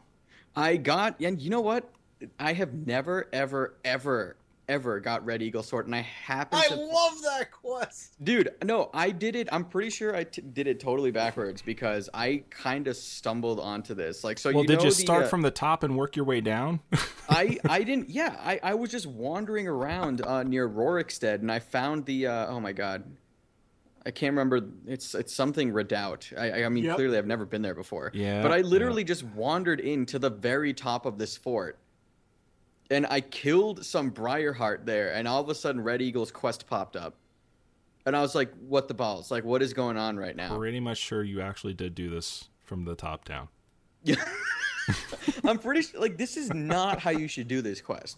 No. Um, so I did it, and I I killed a guy, and I think I was live streaming this too. So they were saying, yeah, go go in. This is this is Red Eagle, like you know, go in the redoubt. And I just looked down, and I saw there was like 24 sworn that like I'm sure I was supposed to kill on the way up here. Hmm.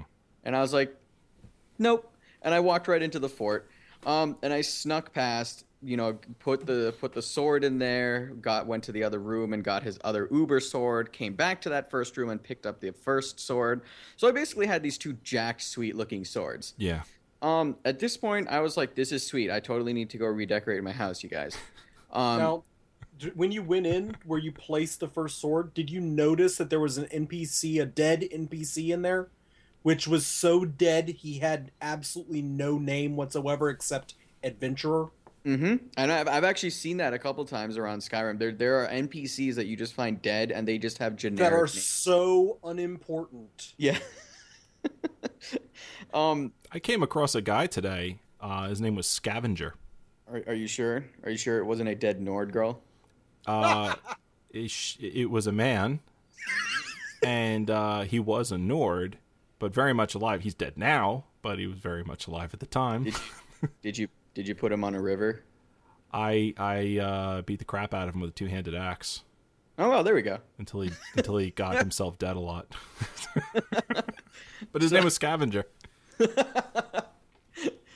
Oh man, so yeah, so I had these two swords, and keep in mind, I'm like pretty much on the border of the reach at this point, and I was like, I really should put this in my house because I have kind of a lot of gear. So I walked to my house, uh, Dragon Falls Manor, which is pretty much on the border of the Rift and East March, along those that like plateau thing. So that took a while, probably like an hour and a half. Um, Well, what do we, what do you think of the Red Eagle Sword Quest? I mean, did you did you just do that, or did you actually go down and no, I mean, I I literally just did that? I accidentally stumbled upon it, and I'm pretty sure I did it completely out of order.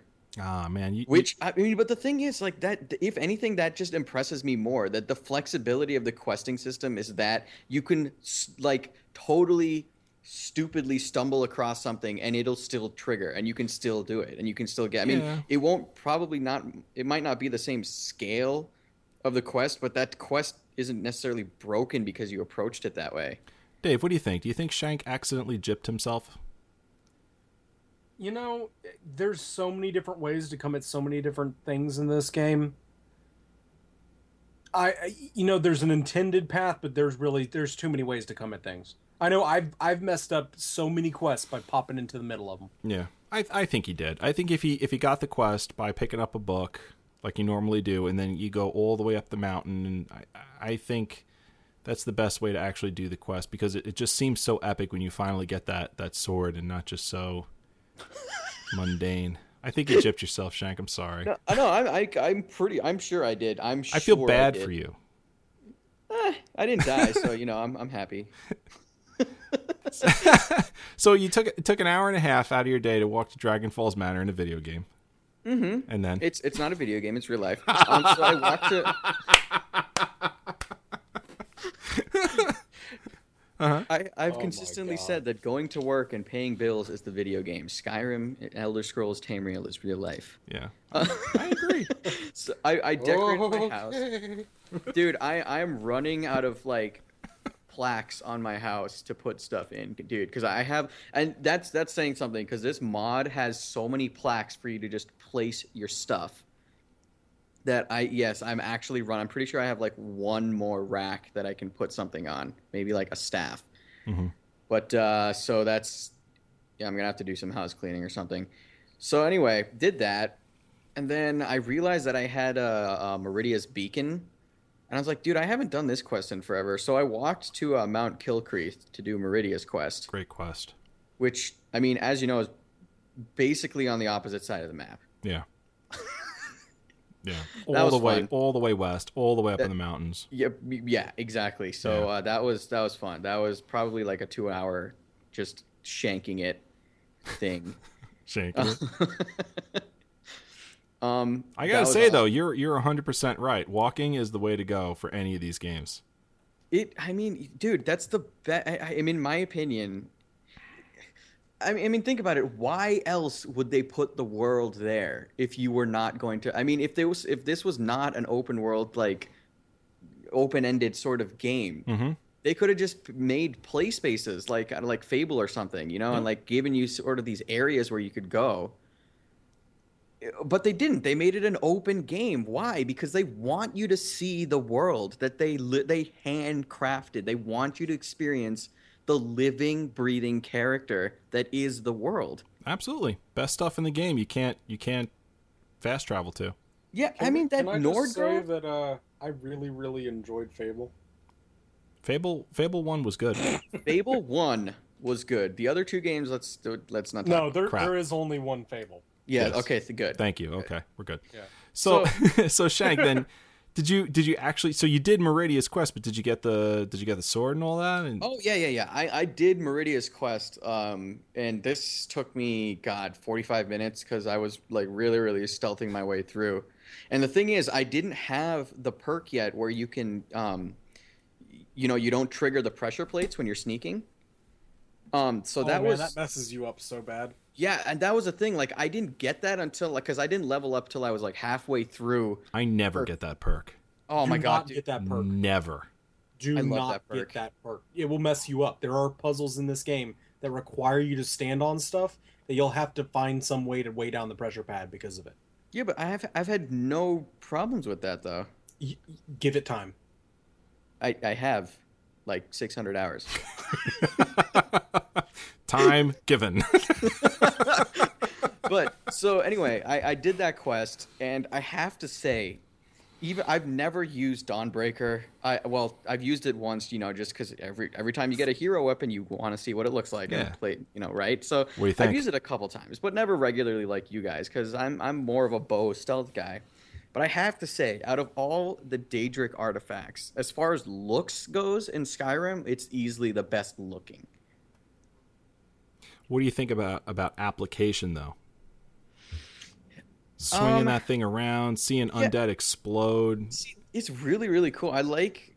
I, mean, I do like what they did but- with that with the sword um, in the game. Like it, not just aesthetically, but also like how it works on the undead. It's really cool. But I just can't. I mean, that's not my playstyle. I would never really use it regularly. Um, but it's it's it's sweet nonetheless. So what did I do? I walked back to my house and I put it in there. Good for you. I, so that was cool. I actually ran out of space, like I was telling you about. So I, I ended up just dropping it like on my bed somewhere. Yeah, That it's okay. It's not that important. yeah, yeah. it's just a Daedric artifact, you know. And then uh, other than that, ex- except for like outside the game, I just tweaked my uh, ENB a lot and uh, basically tried to squeeze every ounce of graphical glory out of that thing. And uh, I think it looks pretty damn nice now. So what? You, uh, Shank, you, you you tweak your, your graphics in the game like a uh, like a min maxer pushes their DPS in an MMO. Well, I mean, I don't know. The, the way I look at it, there are benefits to no matter what platform you play on. For me, the, the benefits of the PC is is clearly the you know the visual component. So in my eyes, like it kind of goes back to the world thing. If you if you have the ability, why not do it? You know what I mean? So I mean, it, that's kind of that's part of the fun for me, honestly. Well, speaking of of the ability and why not do it, um, I have the ability to play Oblivion on on the 360, and why not do it? Exactly. Because Well, it is Oblivion. I sort I'm gonna vote kick Dave. I have to say I sort of feel like it plays better with a controller. Thank you. I didn't completely subscribe to this yet, Shank. No, but I, I I have a feeling I know why you think it plays better with a controller. But I'm gonna I'm gonna see if it's you know what it is. It's it's the map. It's yes. the whole. Yep. I, I knew it. I knew it's it. the UI. That's exactly what it is. The, the the the whole overworld map feels like crap and it feels better with a mouse. But just getting from all the little different points in my user interface with the controller feels better. Um moving my character and all that feels fine, feels feels normal. Um I do miss not having auto run. That's one thing I definitely miss. But you ha- it's it's turned on automatically on the on the consoles. What do you mean? Like you know you know how on the PC you have to press uh God is it Shift or Control or one of those buttons uh to or caps lock I think. But in the the 360 and the PS3 versions, they you just run automatically. Like you you cannot. It's just how it's just how far you push the stick forward. No, So I mean I mean auto run, as in you hit one button and you just put the controller down and then you go. Like that's not a feature in the game. With with my keyboard, Oh, I thought you mean like it was a difference between walking or like running. no, no, no. With my with my keyboard, you know, I I have it mapped to um, the the mouse button. So when I when I depress the mouse button, I walk and I don't have to touch anything. I just look around and and that's that's it. Oh, I didn't even know you could do that. Yeah. Oh, it's uh, it's a feature I, I look for and I love, and uh, I I sort of miss it on the console, but Um, I have to say, like getting around the UI feels a lot easier with with a with a controller. The bumpers and the triggers, right? Yeah. Um, Pretty nice. I got a Knights of the Nine update for you. Okay, I did obtain the Sword of the Crusader. Mm-hmm. Uh, so that was the last of the eight relics I needed for my quest, and now I'm going after Umaril. And Oh. then after I finally down Umaril, um, I'm actually going to start the main quest chain. That There's a main question. wait, what? The the yeah, main I, I in was just gonna Oblivion. ask you that. There, there's a main quest. In Oblivion, the uh, yeah, the main quest with um, you have to find Martin Septim, and then all the Oblivion gates open like that. That question. Wait, what's what? What's an Oblivion Gate? Okay, so Dave, Dave knows what I'm talking about. I've I've never done it, and I, I haven't done many things in Oblivion. Um, but everything I've done in Oblivion, I've loved. Let's let's not forget, I was on a quest to. Actually, I was on a quest to start up the Knights of the Nine, and I didn't even realize it. Remember, But like, m- Mike, okay, so okay, on, on that point, real quick, if I may, if I may just interject real quickly, Yeah. w- what do you think of that seamless nature? You just said it. You were on the quest to do Knights of Nine, but it didn't even feel like it. I didn't even know. You know, I'm just I'm just sort of like get I'm just sort of realizing right now that that came out of my mouth and exactly the predicament and situation I was in. And uh, because what what I was gonna say is, you remember months ago I had said that you know some guy in a church spoke to me. All right, I was in the middle of a town and I said, you know, I'm not I'm I'm not feeling in quotes paladin-y enough right now. So let me just walk into this cathedral and see what's up. Maybe I can get a quest there and, and start feeling so you know start feeling this way. And then he's like, "Oh, you know, there's a there's a cathedral out in you know someplace land. Um, Anvil. sure, I'm sorry. you know, it's being desecrated, uh, or it was desecrated. Maybe go and investigate." And then I left, and I was like walking there, and along the way, I stopped off at an inn and became a vampire. You remember this? yep, yep, yep. and then that that led on to like weeks of me trying to like cure myself and find the cure and there was an old woman and she wanted me to get all these freaking soul gems and I got them eventually and I cured myself and then that's I've been trying to do this Knights of the Nine quest for like 4 months. and now I'm at the end of it where um I found out what's going on. I had to after I went to that cathedral I got a quest to find all of those different uh, um, shrines, right? Did that. Took me a couple weeks. Did it. Came back. Um, became, you know, a crusader, I guess. I don't remember it exactly. Shank, maybe you can help me out a bit. But yeah, started that. Got the Prior of the Nine opened up. Started questing after all the, the armor. Finally got my last piece, the Sword of the Crusader. Uh, well, now it's a couple of weeks ago, but you know I did finally get that relic, and now I'm going after Umaril. I've been on this for a long time. I didn't realize it, and I think it's just sort of freaking genius. yeah, and out of all the DLC for both of these games um, that I've played, I should say, the, this the Knights of the Nine is easily my favorite. yeah, it's it's really epic. It really is. So you're you're on your way to kill Umar. Like what what have you uh, what have you done so far? I don't want to say the wrong thing because I don't know what stage you're I'm at. I'm I've got a whole bunch of homies, and we're walking into a place that Umaril's supposed to be in, and we're gonna go kill him. Yeah. Did you did you ride a dragon up to kill him? I rode a dragon up to kill Miraak. Shut up, Dave. I didn't. No, there was no dragon. Yeah, there was no dragon in yours. Remember that. there was no dragon. So yeah, that's that's that's uh, what I'm what I'm doing. Can I can I just give you one piece of advice here? Please.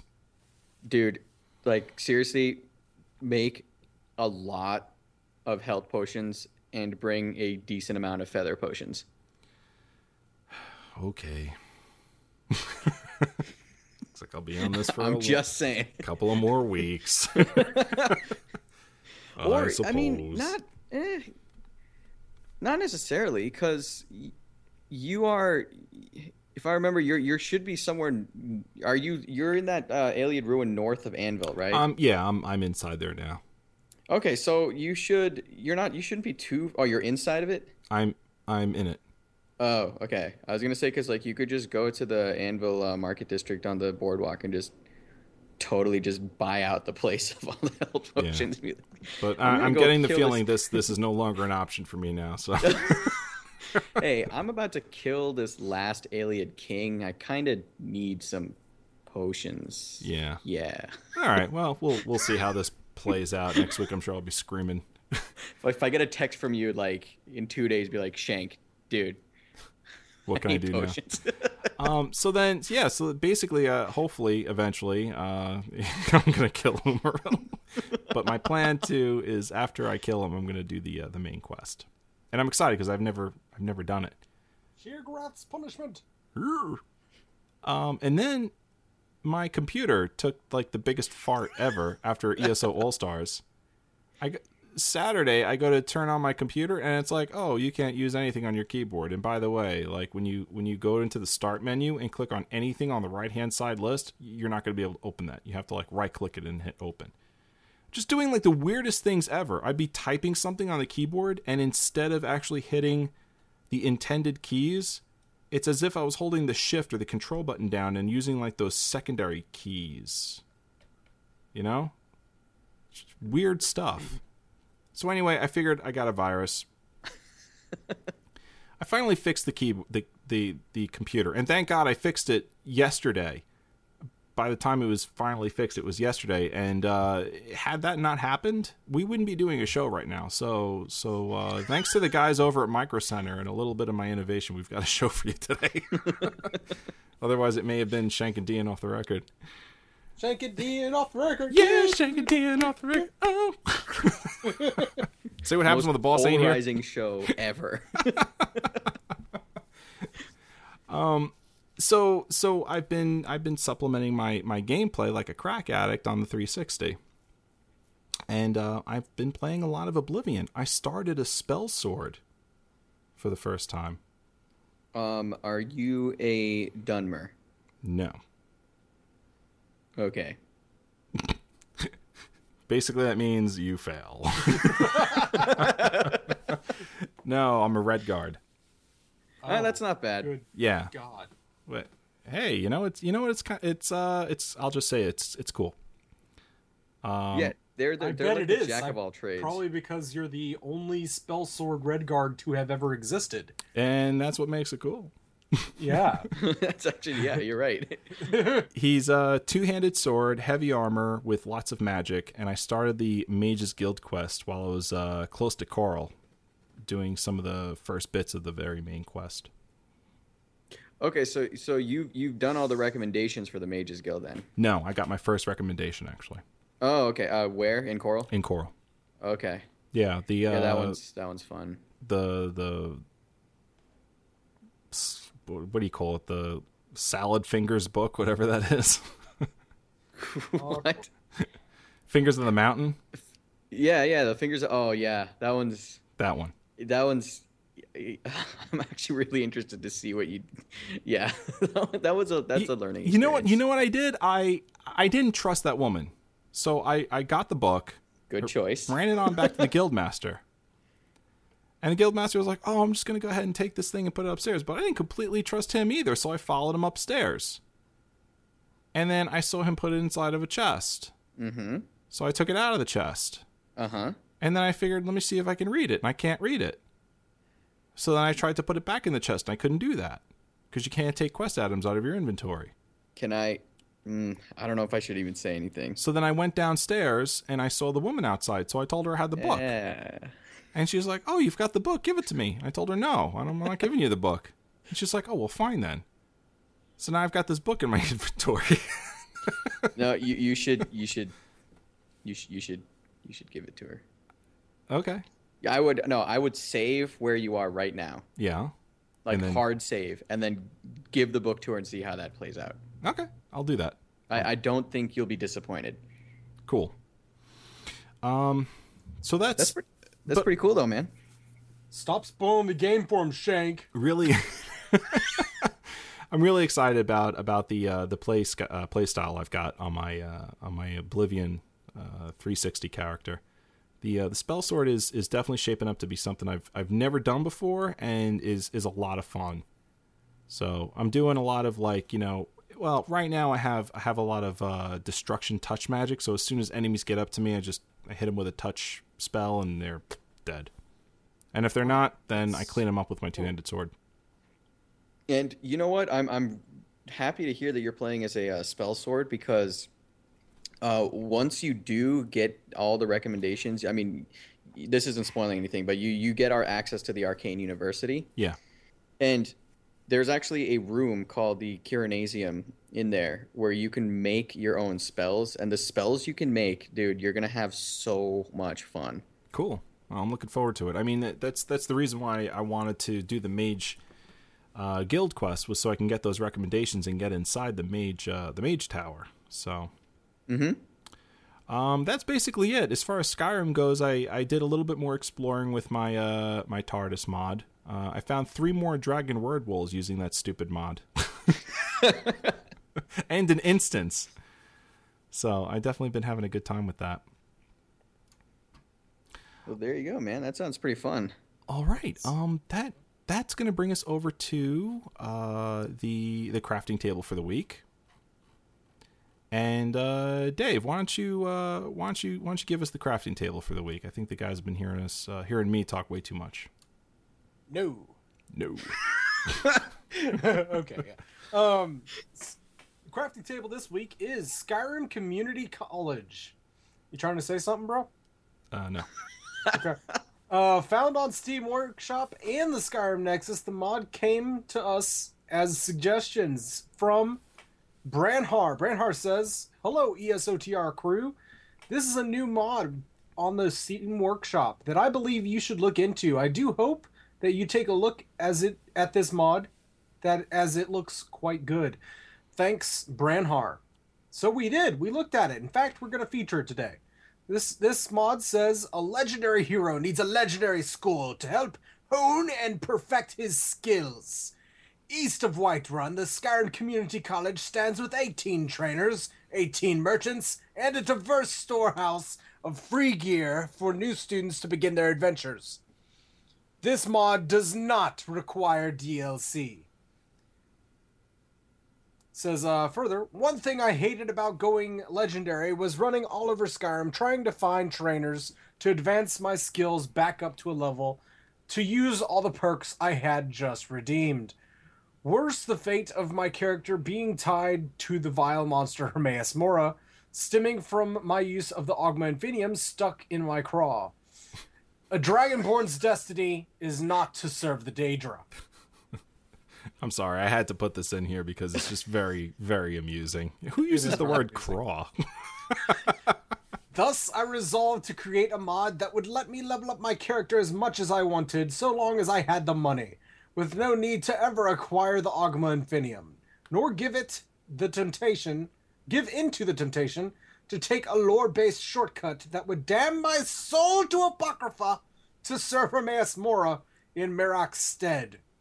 I, I totally served Miraak's to Hermaeus Mora, just so we're clear on that. Hermaeus Mora is my bud. What up? what up, right, Morris? Also, um, 18 master level trainers, each able to train you up to level 90. Every training book in the game.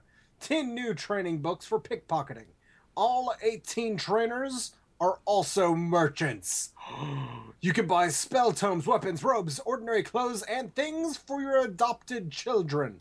Appropriate clothing area or appropriate crafting areas, including enchanting, alchemy, and smithing areas. There you have it. Skyrim Community College version 1.3. Um, this is actually really funny. Uh, 'cause- so you know in Oblivion it's called the Arcane University. Yeah. This game came out when I was a senior in high school, and everyone was like, "So where are you going to college?" And me and all of my friends would tell our teachers we're going to Arcane University. Oh. And did she understand what you were talking about? She, our, I mean, No idea. no. All right, guys, we got a bunch of emails in here. Let's uh, let's get this uh, let's get through this rather quickly. Um, we're coming up on two hours on the show right now, so uh, thanks for Thanks hanging. a lot, Shank. Oh, You're welcome. So uh, this one comes from Megan. She says, "Hey guys, in the game trailers video, you could see a horse standing next to a tent. It got me wondering about how mounts will work in the game. In most MMOs, you summon your mount and are automatically riding them upon summoning, and when you dismount, they despawn right away. In Skyrim, when you dismount your horse, stays wherever you left them until you mount again, or they wander off to a stable.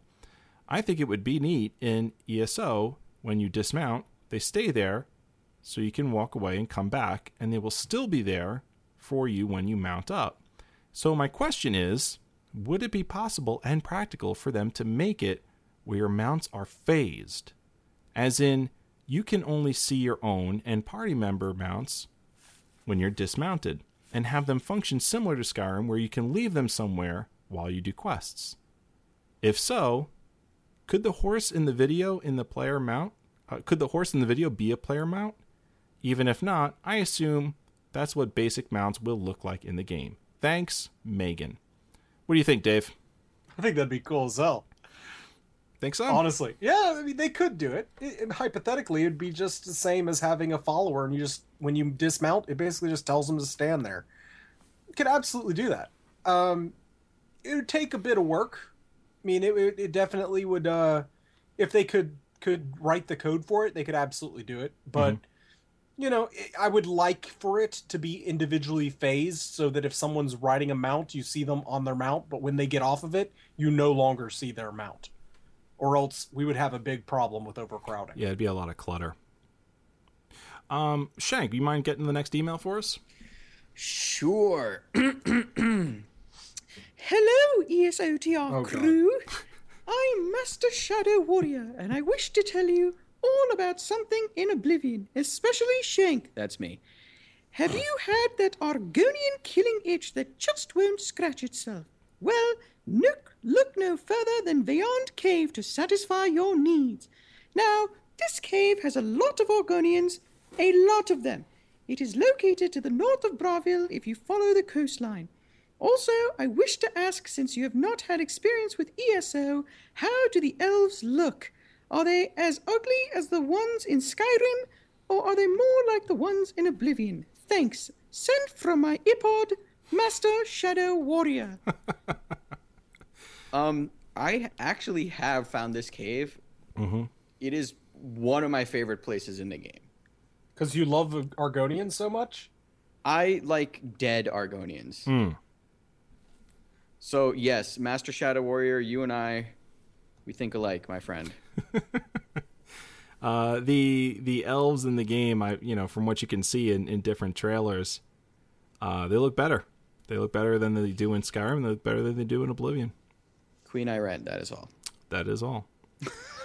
um, so so this email uh, was actually requested if uh, Brago, the f- uh, everyone's favorite Khajiit, Oh, God. could could read it. So I'll, let me see if I can get him.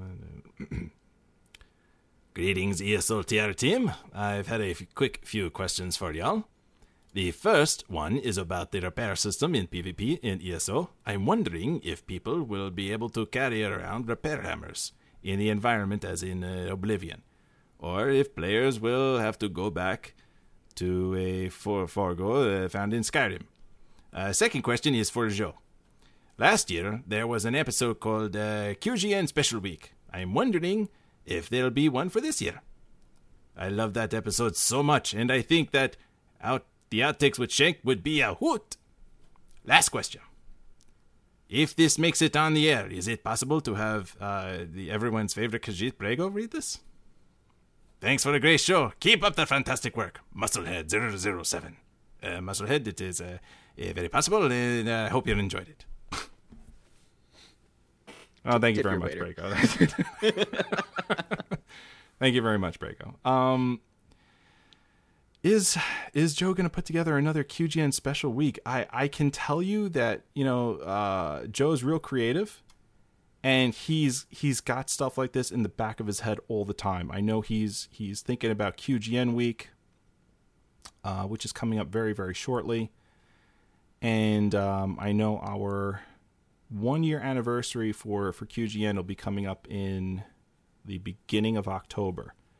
So at some point, we, we may actually get a uh, QGN QGN week uh, where we sort of you know sum up our uh, you know our, our outtakes again. I mean, it was very popular. I was like, I think the last one was almost two hours long, and it was just nothing but outtakes, and it was it was hysterical. I'm gonna put Joe on the spot and say it's gonna be a big budget thriller starring Michael Keaton as of Arwen, and it'll be mocapped, fully mocapped. So I, yeah, I don't know how I feel about Michael Keaton playing me. You know, Done completely in film noir. okay, no, no, I'm sorry. Yeah. I, I I mixed that up. Michael Keaton's playing Dave, but it's actually Billy Zane playing Ibarwin. I feel worse about that. I don't know if he would. I don't know if he could. I could. think Michael Keaton could possibly play me. He could, if Michael Keaton could play Batman, he could definitely play you, Dave. Yeah, uh, you know, uh, he He's- has to put a little work into it. He's versatile like that. Oh my god. About the repair hammers, uh, you know, I, I don't. I don't remember seeing this in the in the build of crafting that I did check out, but I also never touched armoring. Uh, did you, Dave? No, I, I well, I didn't see that that was taking my gear was taking damage before I could replace it. But then again, we only played like the intro area. Yeah, I, I don't know. I would like to see it too, um, because I think it might be fun, but it, it all depends on how that's implemented too. It could it could really stink if they don't do it the right way. So I, I would love to see that because I, that's one of the things I loved about Oblivion was that you had to look after your gear. You know, yeah. Uh, Dave, would you pick up this one from Austin M? Uh, first, I want to mention that Shank would be played by North West, Kanye West's baby. wow, I, is it? I knew who that was. That's so sad. Yeah, oh my just, god. Just so we're clear on that. Oh. Um, North West. oh, that that's the worst name. in the world. That's a All right, dumb uh, name. I'm gonna since everybody's doing a voice, I will be reading this entirely in farts. Oh, wow. That that's okay. You could stop that. I can't do a voice. I'm sorry, y'all. That's Um, okay, Dave. This one comes in from Austin M. Says, I'm in dire need of assistance. Learning that ESO will be a first and last name system, I need help figuring out my character's name. I had a character planned out to be a Bosmer archer called Willowsap. Don't even laugh or I'll stab you. what should my last name be? Should I do Willow, space, Sap? Or should I be like Willowsap Johnson? Any help on this will be greatly appreciated. Also, is there any details on detection magic like PvP in range or or if you're able to avoid most detection magic depending on your sneaking ability? I'd be happy to know. And I'm loving every second of your shows except for the end. Keep up your good work, Austin M. Uh, Austin, not too sure about the detection magic, and Willowsap's last name should be Brown. Go ahead, Shank. What do you think? I think Dew is actually a fantastic name. What about you, Dave? Do. What about you, Dave? Willow Sap what? Oh dear God, Dew is the winner. I can't top that. I'm sorry.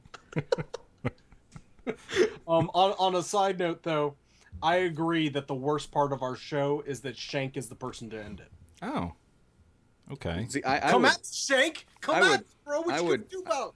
I, I would sort of disagree and say, you know, when when when Dave actually speaks in the beginning, that that's kind of where it kind of goes downhill a little bit. Crying to my pillow. Oh my. Well, uh, if Dave, if you don't, if you don't have a uh, a last name here for good old Austin M, I think that'll do us.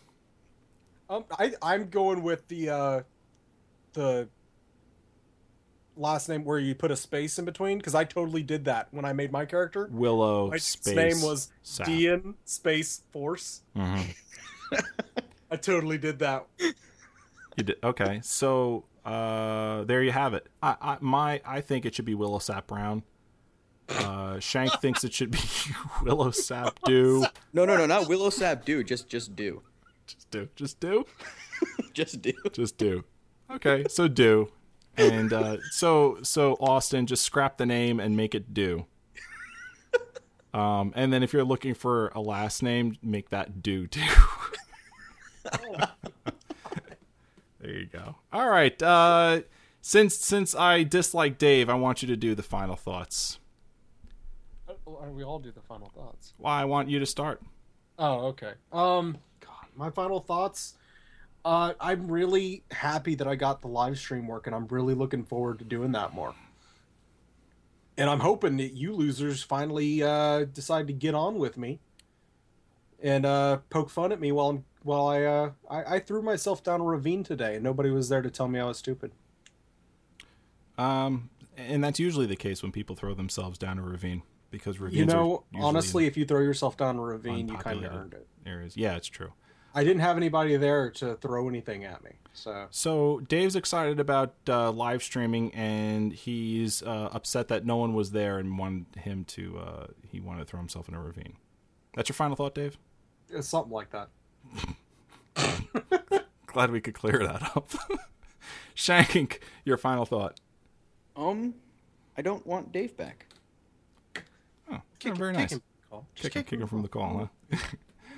no, I, I'm I'm wicked stoked to uh, for the next couple months to see Yeah. how uh, how they're gonna talk about ESO. I, I mean, a little bit more on the uh, the console side of things. I'm really curious to see how they're going to adapt the uh, the controls and the UI and see what the differences are going to be like between the PC and the consoles for the UI. That'll be interesting. So. Uh, yeah, man. There's a lot. There's a lot of news left to be had with ESO. Oh, without a doubt. Um, PvP. You know, every time I hear more about it, I get just either more excited or re-excited about it being in the game, and uh, and well, me playing it in the game is really what I should say. And uh, you know, the the video we took a lot of time with that video. I hope I hope all that information you guys just absorbed it, and uh, you're able you're you, you know more about PvP or should or know what to expect anyway uh, from PvP in Cyrodiil, and uh, I'm I'm excited about it. I'm really looking forward to playing Cyrodiil as I would any other area. And oh, by the way, there's a dude there, and I'm gonna get him. That's how I'm gonna play Cyrodiil. Um, okay. I usually do how to reach us, but I want I want Dave to do how to reach us, and I want him to do it how I would normally do it. Okay. How to reach us? You can reach us at Elder Scrolls Off the Record.com, Elder Scrolls Off the Record.com, Elder Scrolls Off the Record.com.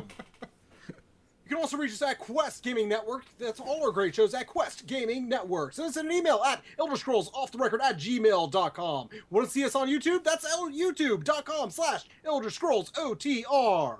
Also, elder- youtube.com slash Quest Gaming Network for all of our great shows. The only place you'll find Totally Heroes, QGN Weekly videocast starring our network's news director, Joe Bradford, and QGN staff writers, Brian Armstrong and Shank Tank. Remember our $10 mentions.